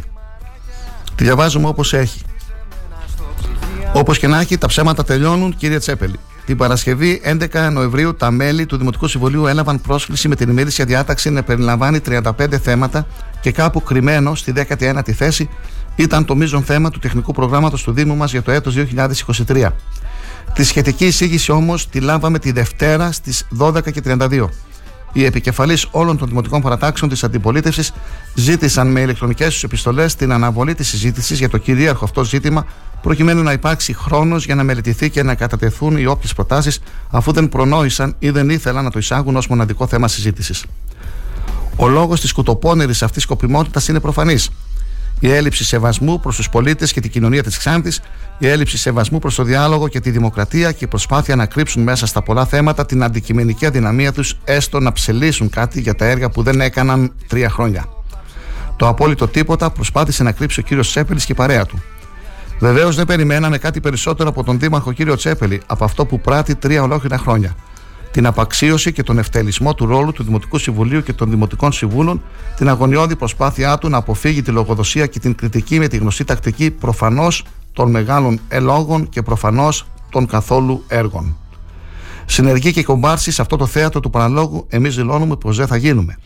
Σήμερα ο κ. Τσέπελης έλαβε την ηχηρή απάντησή του από την πλειοψηφία των Δημοτικών Συμβούλων, 29 στον αριθμό, που του γύρισαν την πλάτη, απαντώντας στα εκβιαστικά διλήμματα που θέτει και στο διακοσμητικό ρόλο των δημοτικών συμβούλων που θέλει να επιβάλλει, οι οποίοι όταν ψηφίζουν είναι καλοί και αρεστοί, αλλά όταν διαφωνούν είναι φωνάσκουσα αντιπολίτευση.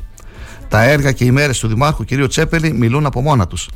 Απευθείας αναθέσεις, προχειρότητα, βολέματα, ίντρικε, φανφάρες, αγκαλιές, υποσχέσεις, αστοχίες. Το τέλος εποχής της δημοτικής σας αρχής, κ. Τσέπελη, που βούλιαξε την Ξάνθη στο χειρότερο σημείο της ιστορίας της, φτάνει χωρίς να κατορθώσετε να αφήσετε το παραμικρό αποτύπωμα και την παραμικρή παρακαταθήκη στην πόλη. Στο μόνο που συμφωνούμε μαζί σας είναι ότι όπως και να έχει, τα ψέματα τελείωσαν. Ξάνθη 15 Νοεμβρίου 2022, η Δημοτική Σύμβολη, Μελισσόπουλος Σάβα, Κασιθεοδόρου Γεωργίος, Λίνα τη Πασχάλης, Ανταπούφη Νικόλαος, Καφετζής Κωνσταντίνος, Καλογερής Γεώργιος, Παπά Σοφία, Παπαδάκης Θεοφάνης, Παπαϊωάννου Αριάννα, Σταυρακάρας Παναγιώτης, Τοπ Σινάν, Τσαΐρογλου Μανιό, Τσαρεκτσί Τζενάν, Χαριτονίδου Ειρήνη.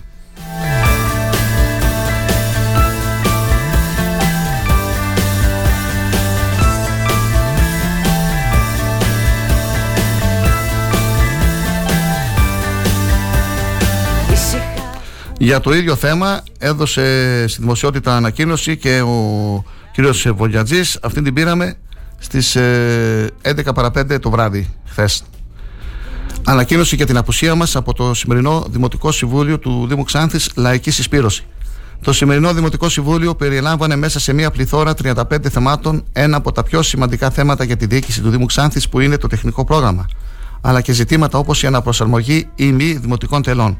Το τεχνικό πρόγραμμα είναι μείζον πολιτικό ζήτημα που εκφράζει σε επίπεδο έργων την κατεύθυνση και τις προτεραιότητες που βάζει ο Δήμος. Ένα τέτοιο θέμα θα έπρεπε πρώτον να συζητηθεί μεμονωμένα σε μια συνεδρίαση, ώστε να υπάρχει χρόνος από τους Δημοτικούς Συμβούλους να μελετηθεί και ε, ερωτήσεις να γίνουν και τοποθετήσεις να αναπτυχθούν. Αλλά όλα αυτά είναι αδύνατο να γίνουν όταν η εισήγηση στέλνεται μία μέρα πριν τη συνεδρίαση και δεν είναι η πρώτη φορά που ακολουθείται αυτή η τακτική από τη Δημοτική Αρχή για τις συνεδριάσεις σε σημαντικά θέματα. Ήδη κάναμε γνωστή τη θέση μας από χθες τον Πρόεδρο του Δημοτικού Συμβουλίου για αναβολή του θέματος και γι' αυτό απήχαμε από τη σημερινή συνεδρίαση σε ένδειξη διαμαρτυρίας. Για τη λαϊκή συσπήρωση, Βογιατζή Κωνσταντίνος, Δημοτικός Σύμβουλος.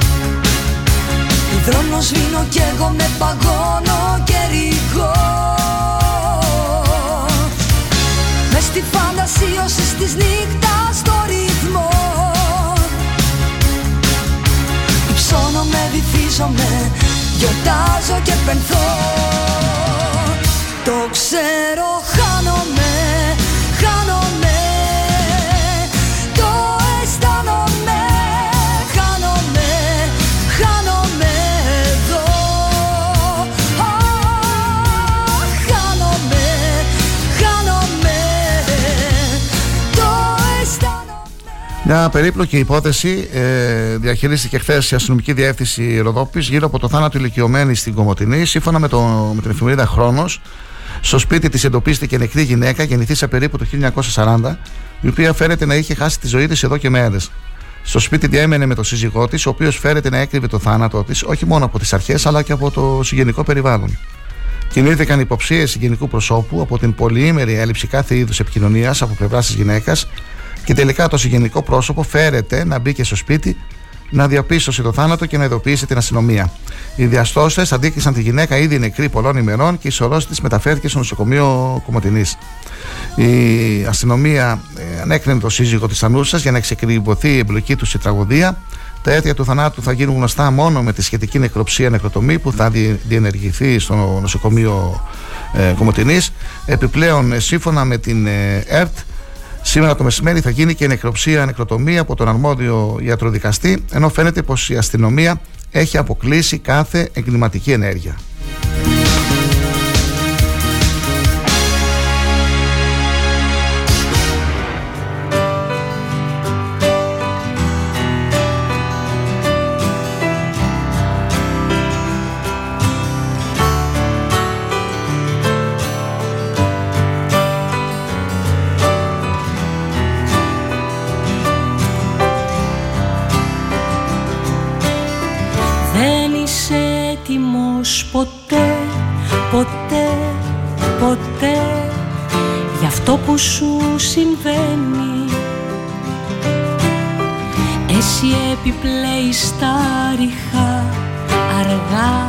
Συνεχίζουμε με την ανακοίνωση της Νομαρχιακής Επιτροπής Πασόκ Άνθη για το πρόγραμμα Εξοικονομώ. Η ευαισθησία της κυβέρνησης για την ακτιτική θράκη περιορίζεται σε επικοινωνιακού τύπου κινήσεις. Η σύσταση της περιβόητης και απολύτως αναγκαίας Διακομματικής Επιτροπής για τη Θράκη, αντί για αναπτυξιακός μοχλός, γίνεται μια ακόμα ευκαιρία ώστε τα στελέχη της Νέας Δημοκρατίας να συναντηθούν και να φωτογραφηθούν. Στα πλαίσια του προγράμματος Εξοικονομώ Ανακαινίζω για Νέους, ανακοινώθηκε χθες η προσδιαβούλευση λίστα με τις δημοτικές κοινότητες ανά την επικράτεια, των οποίων οι κάτοικοι από 18 έως 39 ετών θα δικαιούνται επιπλέον έκπτωση 15%. Η απουσία πληθώρας ορεινών περιοχών της Θράκης, συγκεκριμένα από την περιφερειακή ενότητα Ξάνθης, απουσιάζει σχεδόν όλος ο Δήμος Μίκη, όπως και η περιοχή της Σταυρούπολης, εγείρει ερωτηματικά αναφορικά με τα κριτήρια που συντέλεσαν στην κατάρτιση της λίστας αυτής. Η Νομαρχιακή Επιτροπή Πασόκ Άνθη καλεί την κυβέρνηση να αφήσει τους εμπεκμούς και να εντάξει στο σχεδιασμό τις πολιτικές που θα δώσουν κίνητρα εγκατάστασης στην παραμελημένη περιφέρεια Ανατολικής Μακεδονίας και Θράκης. Με σκόρπισε μακριά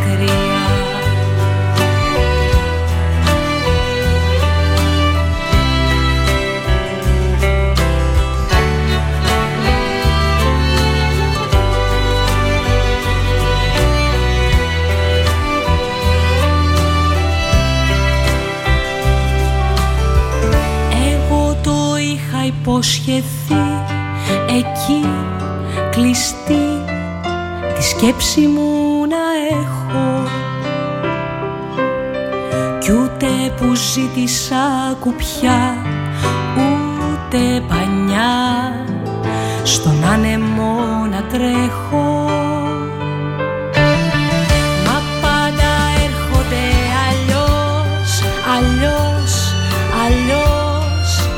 τα αγγίγματα στο δέρμα.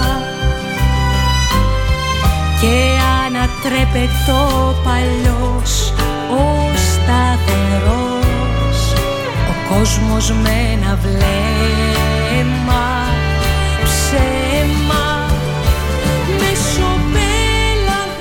Ο Δήμαρχος Αυδείρων ευχαριστεί τον αλλιευτικό συνεταιρισμό Βιστονίδας και Βιστονικού Κόλπου, ο Άγιος Νικόλαος, και ιδιαίτερα τον πρόεδρο Γκίλη Γεώργιο και τα μέλη του συνεταιρισμού για την δωρεάν 300 κιλών γάμπρου και ανθερίνα την 3η 15 Νοεμβρίου 2022 για τους δημότες και εργαζόμενους του Δήμου Αυδείρων. Με σκόρπισε η αγάπη Με σκόρπισε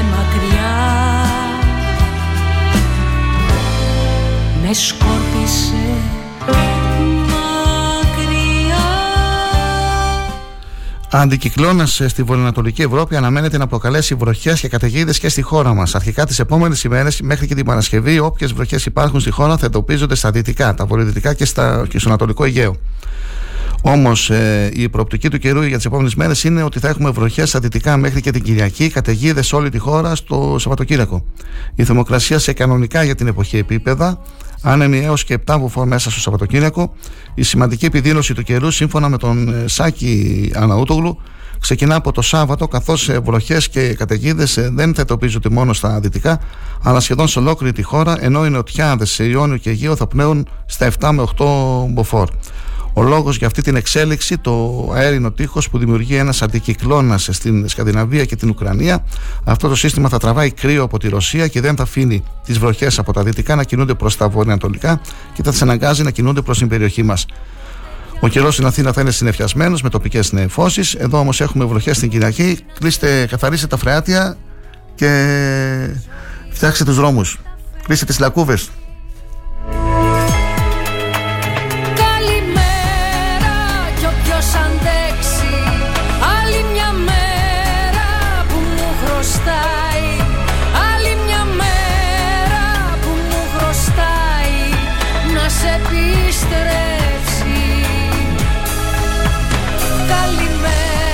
50 χρόνια Θανάσης Μουσόπουλος. Εκδόσεις Θανάσης Μουσόπουλος. Τώρα προσπάθησα δύο-τρεις φορές να επικοινωνήσω με τον ε, κύριο Μουσόπουλο. Δεν μπόρεσα να τον ε, βρω. Για να τον είχαμε στην εκπομπή μας Ήθελα να μας πει δύο λόγια. Αλλά τι δύο λόγια να μας πει τώρα ο Μουσόπουλος; Ο Μουσόπουλο πρέπει να τον έχεις εδώ Δύο ώρες και παραπάνω. Να αναφέρομαι για μια ακόμη φορά την ε, σημερινή εκδήλωση. Σήμερα και ώρα 7 ο Σύλλογος Φίλων ε, του Ιδρύματος Αρχική Τέχνης και Παράδοσης και εκδόσει Πανίδη, με αφορμή τη κυκλοφορία των δύο τελευταίων βιβλίων του φιλόλογου συγγραφέα Θανάση Μουσόπουλου, σας προσκαλούν σε μια εκδήλωση αναφοράς στα 50 χρόνια παρουσίας του συγγραφέα στα γράμματα και τον ε, πολιτισμό με τίτλο Από τον ε, Νίτσε και τον Κατσατζάκη στον Καναγκιόζη και τον Βυζινό.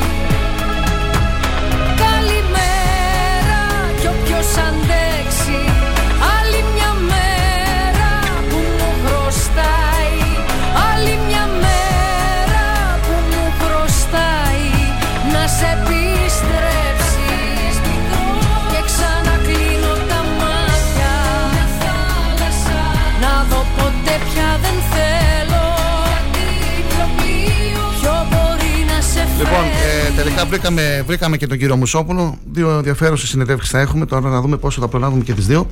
Θα ξεκινήσουμε με τον Θανάση Μουσόπουλο 9 και 35-32. Θα τον έχουμε στη τηλεφωνική γραμμή για να μας πει για, τα, για τη σημερινή εκδήλωση και για τις εκδόσεις και 50 χρόνια Θανάσης Μουσόπουλος. Και μετά το Μουσόπουλο, παρατέταρτο, θα έχουμε τον ε, κύριο Μήτρου της ε, Νομαρχιακής Επιτροπής ε, Πασόκ Ξάνθης. Ε, μείνετε συντονισμένοι, πρωινή ενημέρωση στα 888. Ειδήσεις τρέχουν, εξελίξεις, ε, θέματα πολλά. Μπορείτε να ενημερώνεστε και στο thrakitoday.com και στο αγώνα.gr. Δεν θέλω να κάνω καμία αναφορά για ένα ε, δημοσίευμα, για μια ε, ανάρτηση που βγήκε στο φως της δημοσιότητας μέσω δύο site ε, σχετικά με τον ε, ε, Αλέξανδρο Κοντό και τον Στράτο Κοντό δεν θέλω να κάνω κάποιο σχόλιο.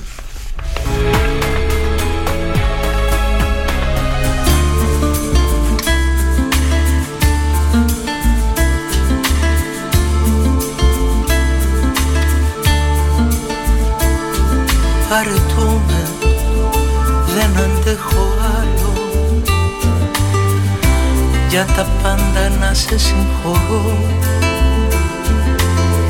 Και μπορώ με δράκους να τα βάλω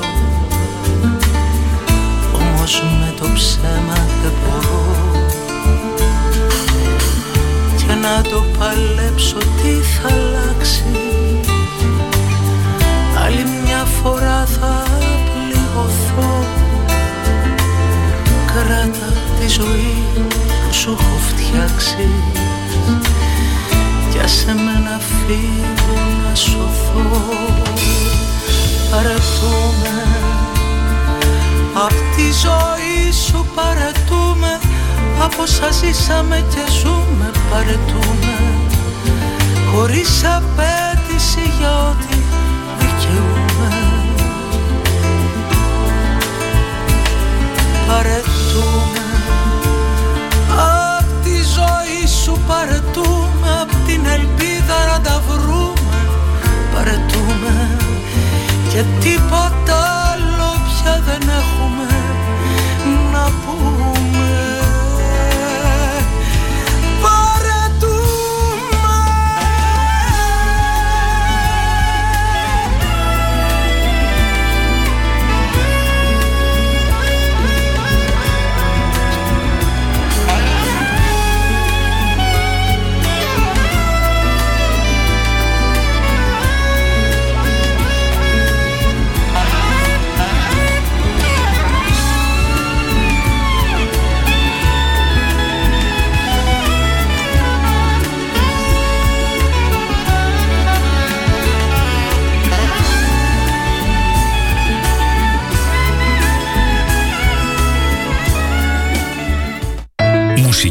ψυχαγωγία και ενημέρωση όσο πρέπει.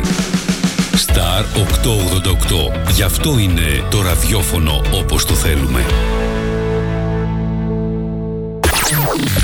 Αν σταματήσεις τη ραδιοφωνική σου διαφήμιση για να γλιτώσεις χρήματα, είναι σαν να σταματάς το ρολόι σου νομίζοντας και ότι ο χρόνος σταματά. Για σκέψου. Star 88,8 Το Σάββατο 19 Νοεμβρίου και ώρα 8.30 στο Δημοτικό Αμφιθέατρο Ξάνθης, ο Σύλλογος Μικρασιατών Νομού Ξάνθης Αλυσμόνητες Πατρίδες παρουσιάζει μια θεατρική παράσταση αποτείοντας φόρο μνήμης στα 100 χρόνια από τη Μικρασιατική καταστροφή, από τη Σμύρνη στη Λύθη και πίσω. 30 ηθοποιοί, τραγουδιστές, ζωντανή ορχήστρα και χορευτές συμμετέχουν στην παράσταση η οποία περιγράφει την βίαιη απομάκρυνση από τις πατρογονικές αιστείες και εγκατάσταση των Ελλήνων προσφύγων της Μικράς Ασίας στον σύγχρονο ελλαδικό χώρο. Από τη Σμύρνη στη Λύθη και πίσω. Συγγραφή σκηνοθεσία Φίλιππος Τσαουσέλης. Μουσική επιμέλεια Γιάννης Κατσούλης. Προσέλευση στις 8. Είσοδος ελεύθερη. Τι ψάχνεις; Να ενημερωθώ. Για εμάς εδώ. Λιχτρολόγησε thrakitoday.com Η δική μας ηλεκτρονική εφημερίδα της Ξάνθης με πλήρη και συνεχή ενημέρωση για όλη τη Θράκη και την Ξάνθη. Για να μην ψάχνεις εδώ και εκεί, thrakitoday.com Το δικό σας πόρταλ με όλα τα νέα. Μαθαίνεις αυτό που ψάχνεις στοχευμένα από ανεξάρτητους συνεργάτες για αξιοπιστία των ειδήσεων. thrakitoday.com Πρόσθεσέ το στα αγαπημένα σου. Διαφημιστείτε στο thrakitoday.com Έγκυρη ενημέρωση ενημέρωση με άποψη και αντικειμενικότητα. Οι σημαντικότερες ειδήσεις της Ελλάδας, του κόσμου και της τοπικής κοινωνίας καθημερινά, Δευτέρα έως Παρασκευή, 8 με 10. Πρωινή ενημέρωση με τον Κοσμά Γεωργιάδη στο Star 888, το ραδιόφωνο όπως το θέλουμε. Star 888 50 χρόνια Θανάσης Μουσόπουλος λοιπόν. Σήμερα η εκδήλωση που θα πραγματοποιηθεί στο Ίδρυμα Θρακικής Τέχνης και Παράδοσης. Για το έργο του συγγραφέα Θανάση Μουσόπουλου θα μιλήσουν ο Θωμάσο Βουλιουκλή, ομότιμος καθηγητής του Πανεπιστημίου Θράκης, ποιητής και συγγραφέας, ο Απόστολος Οδομτζίδη, καραγκεζοπαίκτη εκπαιδευτικός, η Ελένη Φρεμίδου, ποιήτρια συγγραφέας και ο Νικόλαος Σεγγελίδη, δικηγόρος. η εκδήλωση θα γίνει στις 7 ε, η ώρα, θα πραγματοποιηθεί στο Ίδρυμα Θρακικής Τέχνης και Παράδοσης. Ο Σπανίδης, ο Μιχάλης Σπανίδης, ε, αναφέρει στο σημείωμα του ο Θανάης Μουσόπουλος μέσα στο χρόνο και στο χώρο του δεν έμεινε ποτέ αδιάφορος με τη δυναμική λειτουργία της δημιουργίας που τον χαρακτηρίζει εδώ και 50 χρόνια κατορθώνει με αυτό, τον, ε, με αυτό το συμβολικό πόνημα να ανατρέψει για ακόμη μια φορά όλες τις συμβάσεις βασιζόμενο στην ανάδυση ενός μεγάλου εύρους γνώσεων και βρημάτων από τα βαθιά μελετημένα παιδεία του. Γίνεται έτσι πια ο κλασικός ασύγχρονα γράμματα της Θράκης, μακριά από μονοπάτια φυσικασμού και άειλων σαγηνευτικών εικόνων. Αναφερόμαστε στα, στο βιβλίο Ο Ανατολίτης που ήρθε από τη Δύση, ο Γεώργιος Βυζινό και Αυθεντική Ελληνική Ενότητα. Είναι ένα από τα δύο βιβλία που θα παρουσιαστούν σήμερα. Ο Καραγκιόζης και η Ελληνική Ψυχή το άλλο. Κύριε Μουσόπουλε, τιμή μας που σας έχουμε στην ε, πρωινή μας εκπομπή. Καλημέρα. Σας ευχαριστώ πάρα ευχαριστώ πολύ. Πάρα πολύ. Καλημέρα, καλημέρα δάσκαλε. Συγγραφέα. Ε, θυμάμαι από μικρό. Μην τα λέμε τώρα αυτά. Ναι, και τον πατέρα σου και όλα όσα τόσα χρόνια κάνετε στον τύπο, στα μέσα, στα ραδιόφωνα και είναι τιμή και χαρά μου που συνεργάζομαι μαζί σου και με την εφημερίδα Αγώνας γιατί πρέπει να πω ότι οι εφημερίδες της Ξάνθης εδώ και πάνω από 40 χρόνια αγκάλιασαν τις προσπάθειές μου. Και αυτό είναι για μένα μια δέσμευση να προσπαθούμε να κάνουμε το δυνατόν καλύτερο για αυτούς που είναι γύρω μας. Πώς αισθάνεστε σήμερα κύριε Μουσόπουλε; 50 χρόνια Θανάσης Μουσόπουλος 50 χρόνια εκδόσεις ε, Είναι Κοίταξε. Τι, κρατάτε όλα αυτά τα χρόνια; Τώρα, το με λίγα λόγια, θα μας δοθεί ευκαιρία βέβαια στο μέλλον να ξαναμιλήσουμε. Τώρα δεν έχουμε και ναι. πολύ χρόνο. Ναι, με λίγα λόγια. Ναι, δύο λόγια θα πω. Γιατί 50 χρόνια, γιατί τότε ε, αφενός εκδίδεται το πρώτο μου βιβλίο το 1972 ήταν η χρονιά που έπαιρνα το πτυχίο από το Πανεπιστήμιο και που παρουσιάστηκα και υπηρετούσα ταυτοχρόνως στην αεροπορία. Το βιβλίο είναι επίδραση των ιδεών του Νίτσε στην ελληνική διανόηση και η υπέρβασή τους από τον Καζαντζάκη. Αυτό είναι το βιβλίο που κλείνει τα 50 χρόνια, που ανοίγει μάλλον τα 50 χρόνια και ταυτόχρονα το 72 ήταν και οι πρώτες μου συνεργασίες με, το, με τη ΦΕΞ.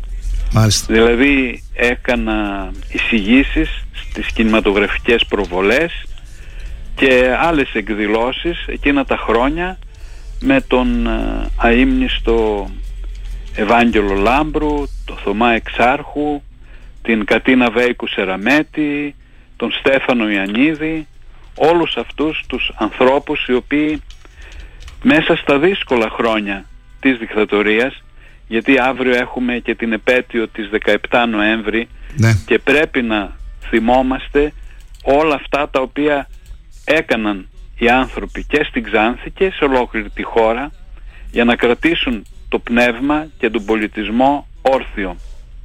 Αυτό λοιπόν ήταν η αφετηρία από το 1972 και τα, για μένα είναι πολύ σημαντικό αυτό που είπες για τον ε, φίλο μου τον Μιχάλη τον Σπανίδη γιατί το, το, 2000, το 1998 ναι. εκδόθηκε το βιβλίο μου Αγέριδες και Κύματα και είναι το πρώτο βιβλίο το οποίο εξέδωσε ο Μιχάλης Σπανίδης στις εκδόσεις του από το 1998 εδώ και 24 χρόνια δηλαδή και τα δύο τελευταία που παρουσιάζονται είναι ο Καραγκιόζης και η Ελληνική Ψυχή του 2021 και ο Ανατολίτης για τον Γεώργιο Βυζινό επίσης του 2021 και το τελευταίο που δεν περιλαμβάνεται στη σημερινή παρουσίαση είναι ένα βιβλίο που έβγαλα πάλι στις εκδόσεις Πανίδη με, τις, ε, με το Τελεία και Παύλα που ναι. κάνει εξαιρετική δουλειά.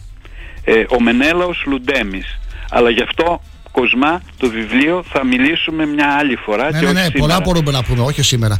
Ε, απλά, ε, ναι, συνεχίστε. Σήμερα η ευκαιρία είναι παρουσιάζονται τα δύο αυτά βιβλία για τον Καραγκιόζη και για τον Βυζιεινό, αλλά με την ευκαιρία αυτή πρέπει να ευχαριστήσω τους, το Σύλλογο Φίλων του Ιδρύματος Τραγικής Τέχνης και Παράδοσης, τον ε, Βασίλη Μακέδο και τον ε, Νίκο το Σερκενλίδη, οι οποίοι ανέλαβαν και οργάνωσαν τη σημερινή εκδήλωση. Ε, θα ε, θα πούμε το βράδυ. Μας μίλησε χθες ο κύριος Μακέδος, αναφέρθηκε στη σημερινή εκδήλωση. Είναι ο πρόεδρος των φίλων ε, του Συλλόγου Ιδρύματος Αρχική Τέχνης. Μάλιστα. Μάλιστα. Γιατί στο σύλλογο, και ναι. στο Σύλλογο Φίλο Πολλά και στο Ίδρυμα, όπου έκανα μαθήματα 20 χρόνια και συνεργάζομαι από την αρχή της δημιουργίας του Ιδρύματος. Τα τελευταία χρόνια διδάσκω στο Λύκειο Ελληνίδων ε, κοιτάξτε, δεν είμαι. Δεν σταματάτε κύριε Μουσόπουλο. Βλέπω ναι, συνεχίζετε με διάθεση, με όρεξη. Τι να πω, δεν είναι. συνεχίζετε. Καιρός να είστε. Ευχαριστώ Μέχρι πολύ. τα 100 να, να, να, να ασχολείστε. Να είσαι καλά, Κοσμά. Ε, κύριε Μουσόπουλο, πόσα βιβλία έχετε εκδώσει, Πάνω από 50. Μάλιστα. Ε, ε, βέβαια, τα βιβλία άλλα είναι ποίηματα, είναι άλλα δοκίμια, ιστορικά, ε, κάποια στιγμή μπορούμε να τα δούμε λίγο πιο αναλυτικά. Τώρα απλώς έχετε μια ενημερωτική εκπομπή και ευχαριστώ, ευχαριστώ πολύ κύριε Μουσόπουλε, ευχαριστώ πολύ. Καλή σας ημέρα. Και εύχομαι δύναμη και σε εσάς και στον λαό της Ξάνθης. Τα προβλήματα είναι πολλά, αλλά για να είμαστε όρθιοι πρέπει να παλεύουμε. Σωστά. Ευχαριστώ πολύ. Καλή συνέχεια. Γεια σας. Γεια. Μα μη ρωτήσεις που πηγαίνω Από που ήρθα δεν θέλω τίποτα Για μένα να σου πω Αν θέλεις είμαι η αστεία σου Ιστορία για μια στιγμή να ξεχαστείς όταν θα κλαις Το αγαπημένο σου παγκάκι στην πλατεία Μα μη ρωτάς ποιοι με γεμίσαν με πλήγες Δεν θέλω τίποτα για μένα να ρωτάς Αν στα όνειρά της ήμουν ληστής ή βασίλιας. Δεν ξέρω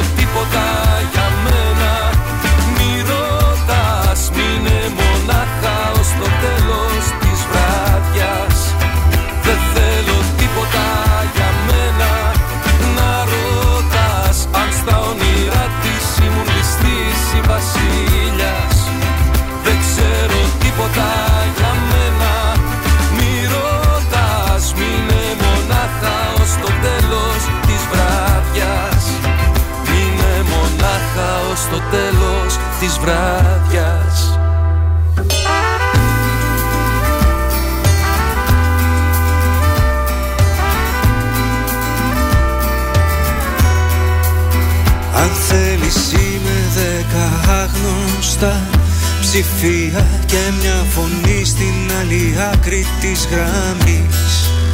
Αν θέλεις είμαι μια παλιά σου αμαρτία Που την αιτία δεν την έμαθε κανείς.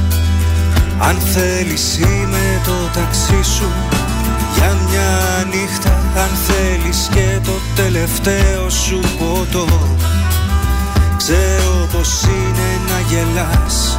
Μετά την ήττα Όμως δεν ξέρω τίποτα άλλο να σου πω. Δεν θέλω τίποτα για μένα. Να ρωτάς αν στα όνειρά της ήμουν ληστής ή βασίλιας Δεν ξέρω τίποτα για μένα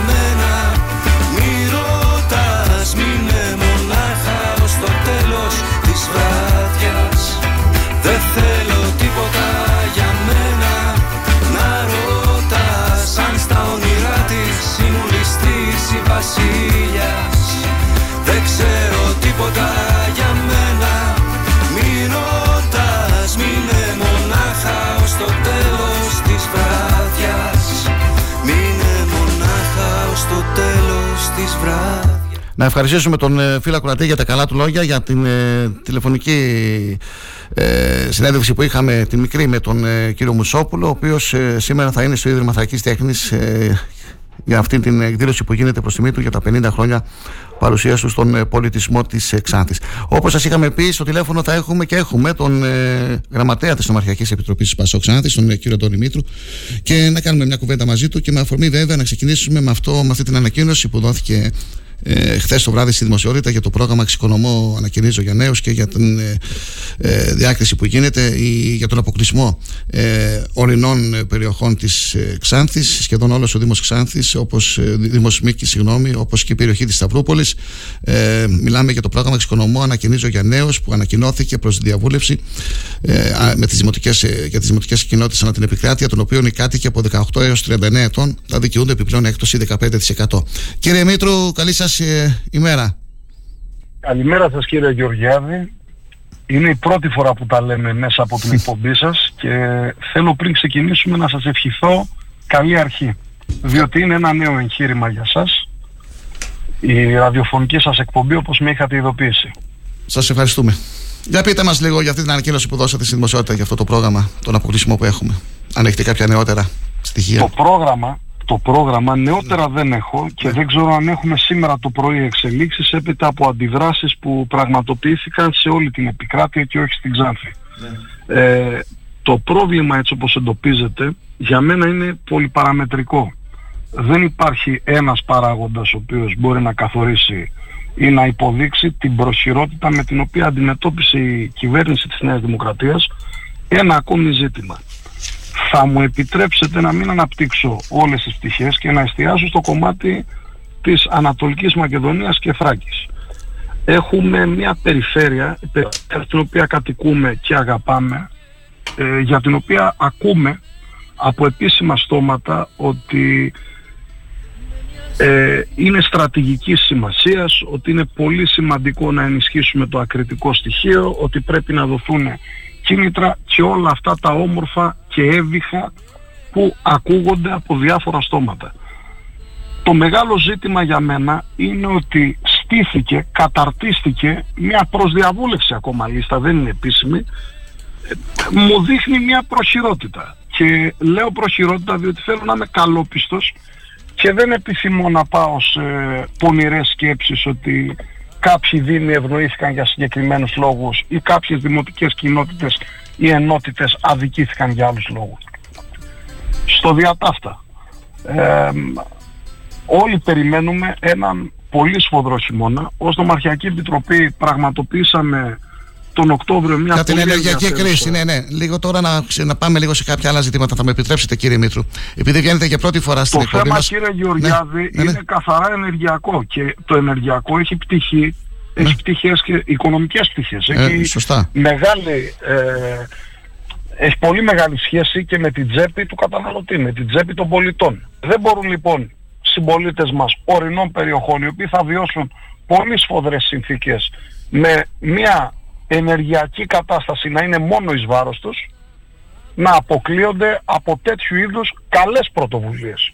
Είναι καλή πρωτοβουλία που πήρε η κυβέρνηση, θεωρώ όμως ότι στήθηκε με προχειρότητα η λίστα. Εύχομαι, εφόσον είναι στο κομμάτι της διαβούλευσης, να μεταβληθεί αυτό στην πορεία και να υπάρχει μια πιο ισορροπημένη κατάσταση και μια πιο δίκαιη κατανομή αυτών των κονδυλίων που θα διατεθούν. Ναι, θα μου επιτρέψετε λίγο να αναφερθώ στην Ομαρχιακή Επιτροπή τώρα του Πασόκ ε, Κινήματος Αλλαγής ε, για να ενημερωθεί και ο ακροατής, η ακροάτρια και στη συνέχεια να μας πείτε λίγα λόγια και για τον εαυτό σας. Τώρα θα πω λίγο τα ονόματα που απαρτίζουν την Ομαρχιακή. Αν υπάρχουν κάποιες αλλαγές, να με διορθώσετε. Ε, αυτοί που εκλέχθηκαν βέβαια, για αυτούς αναφέρομαι. Δαβητίδη Αλέξανδρος, Δοξακάκη Ελένη, Ιωακιμίδου Αθηνά, Καρά Ισμέτ, Μήτρου Αντώνιος, Παπαδόπουλος Γεώργιος, Πολυζώη Χριστίνας, Ισαμπέλη Αθανάσιος, Τσαΐρογλου Μανιό, Τριανταφυλλίδη Αθανάσιος και Ψεματάς Απόστολος. Έτσι δεν είναι, είναι η νομαρχική επιτροπή του Πασόκ. Πολύ σωστά. Νέοι άνθρωποι. Νέοι άνθρωποι. Νέοι άνθρωποι με όρεξη και διάθεση. Ποιος είναι ο Αντώνης Μήτρου; Υπάρχει μια πολύ μεγάλη ανανέωση. Ναι. Ο Αντώνης Μήτρου ποιος είναι; Μια πολύ μεγάλη ανανέωση. Εγώ θα σας μιλήσω εφόσον λέτε ναι. και για τον εαυτό μου και για την υπόλοιπη νομαρχιακή επιτροπή. Συγγνώμη, είναι... χαιρόμαστε όταν βγάζουμε ανθρώπους στον αέρα που έχουν λόγο και έχουν κάτι να μας πούν. Σας ακούμε. Ευχαριστώ για τα καλά σας λόγια. Εδώ πέρα είμαι για να μιλήσω βέβαια για την ομαρχιακή και όχι μόνο για τον εαυτό μου. Ναι, δεν κάνουμε. Εν συντομία, Ναι. εν συντομία είμαι μέλος του Πασόκ από τα φοιτητικά μου χρόνια. Δεν θα πω όπως πολλοί προσπαθούν να πούνε για διάφορα κόμματα ότι είμαι γέννημα θρέμα. Είναι ένας χώρος που αγάπησα. Είναι ένας χώρος τον οποίο αγάπησα. Ένα κόμμα το οποίο αγάπησα και εκτίμησα ακόμη παραπάνω κατά τη μνημονιακή περίοδο όταν διάφοροι πηδούσαν από το καράβι και διάφορα κόμματα τότε αντιπολιτευτικά επέλεγαν τον δρόμο του λαϊκισμού. Νιώθω περήφανος για τις επιλογές του Πασόκ. Το Πασόκ υπό τη νέα ηγεσία του Νίκου του Ανδρουλάκη έχει προσπαθήσει να κάνει ένα νέο βήμα προς τα μπροστά, μια επανεκκίνηση. Σε αυτή την προσπάθεια και εγώ, εφόσον κουβέντα γίνεται για μένα, καλούμε να τη στηρίξω. Είμαι ένας άνθρωπος γέννημα θρεμαξανθιώτης. Εδώ γεννήθηκα, οκ, στην Καβάλα γεννήθηκα και ήρθα τριών ημερών. Εδώ μεγάλωσα, εδώ πήγα σχολείο. Εδώ ήμουν στο Πανεπιστήμιο φοιτητή στην Πολυτεχνική Σχολή.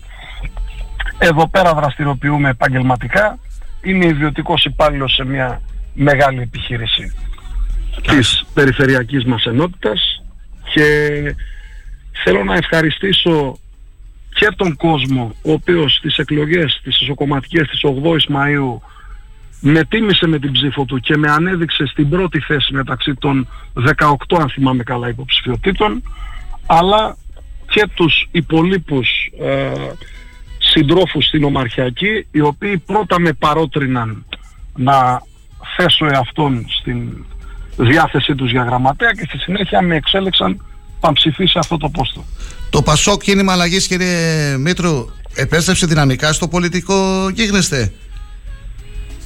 Ανδρουλάκης, αυτόνομη Ε, πορεία. Σε να γίνετε πρωταγωνιστής θα- θα- όπως είχατε γράψει ένα σχετικό άρθρο. Για πείτε μας.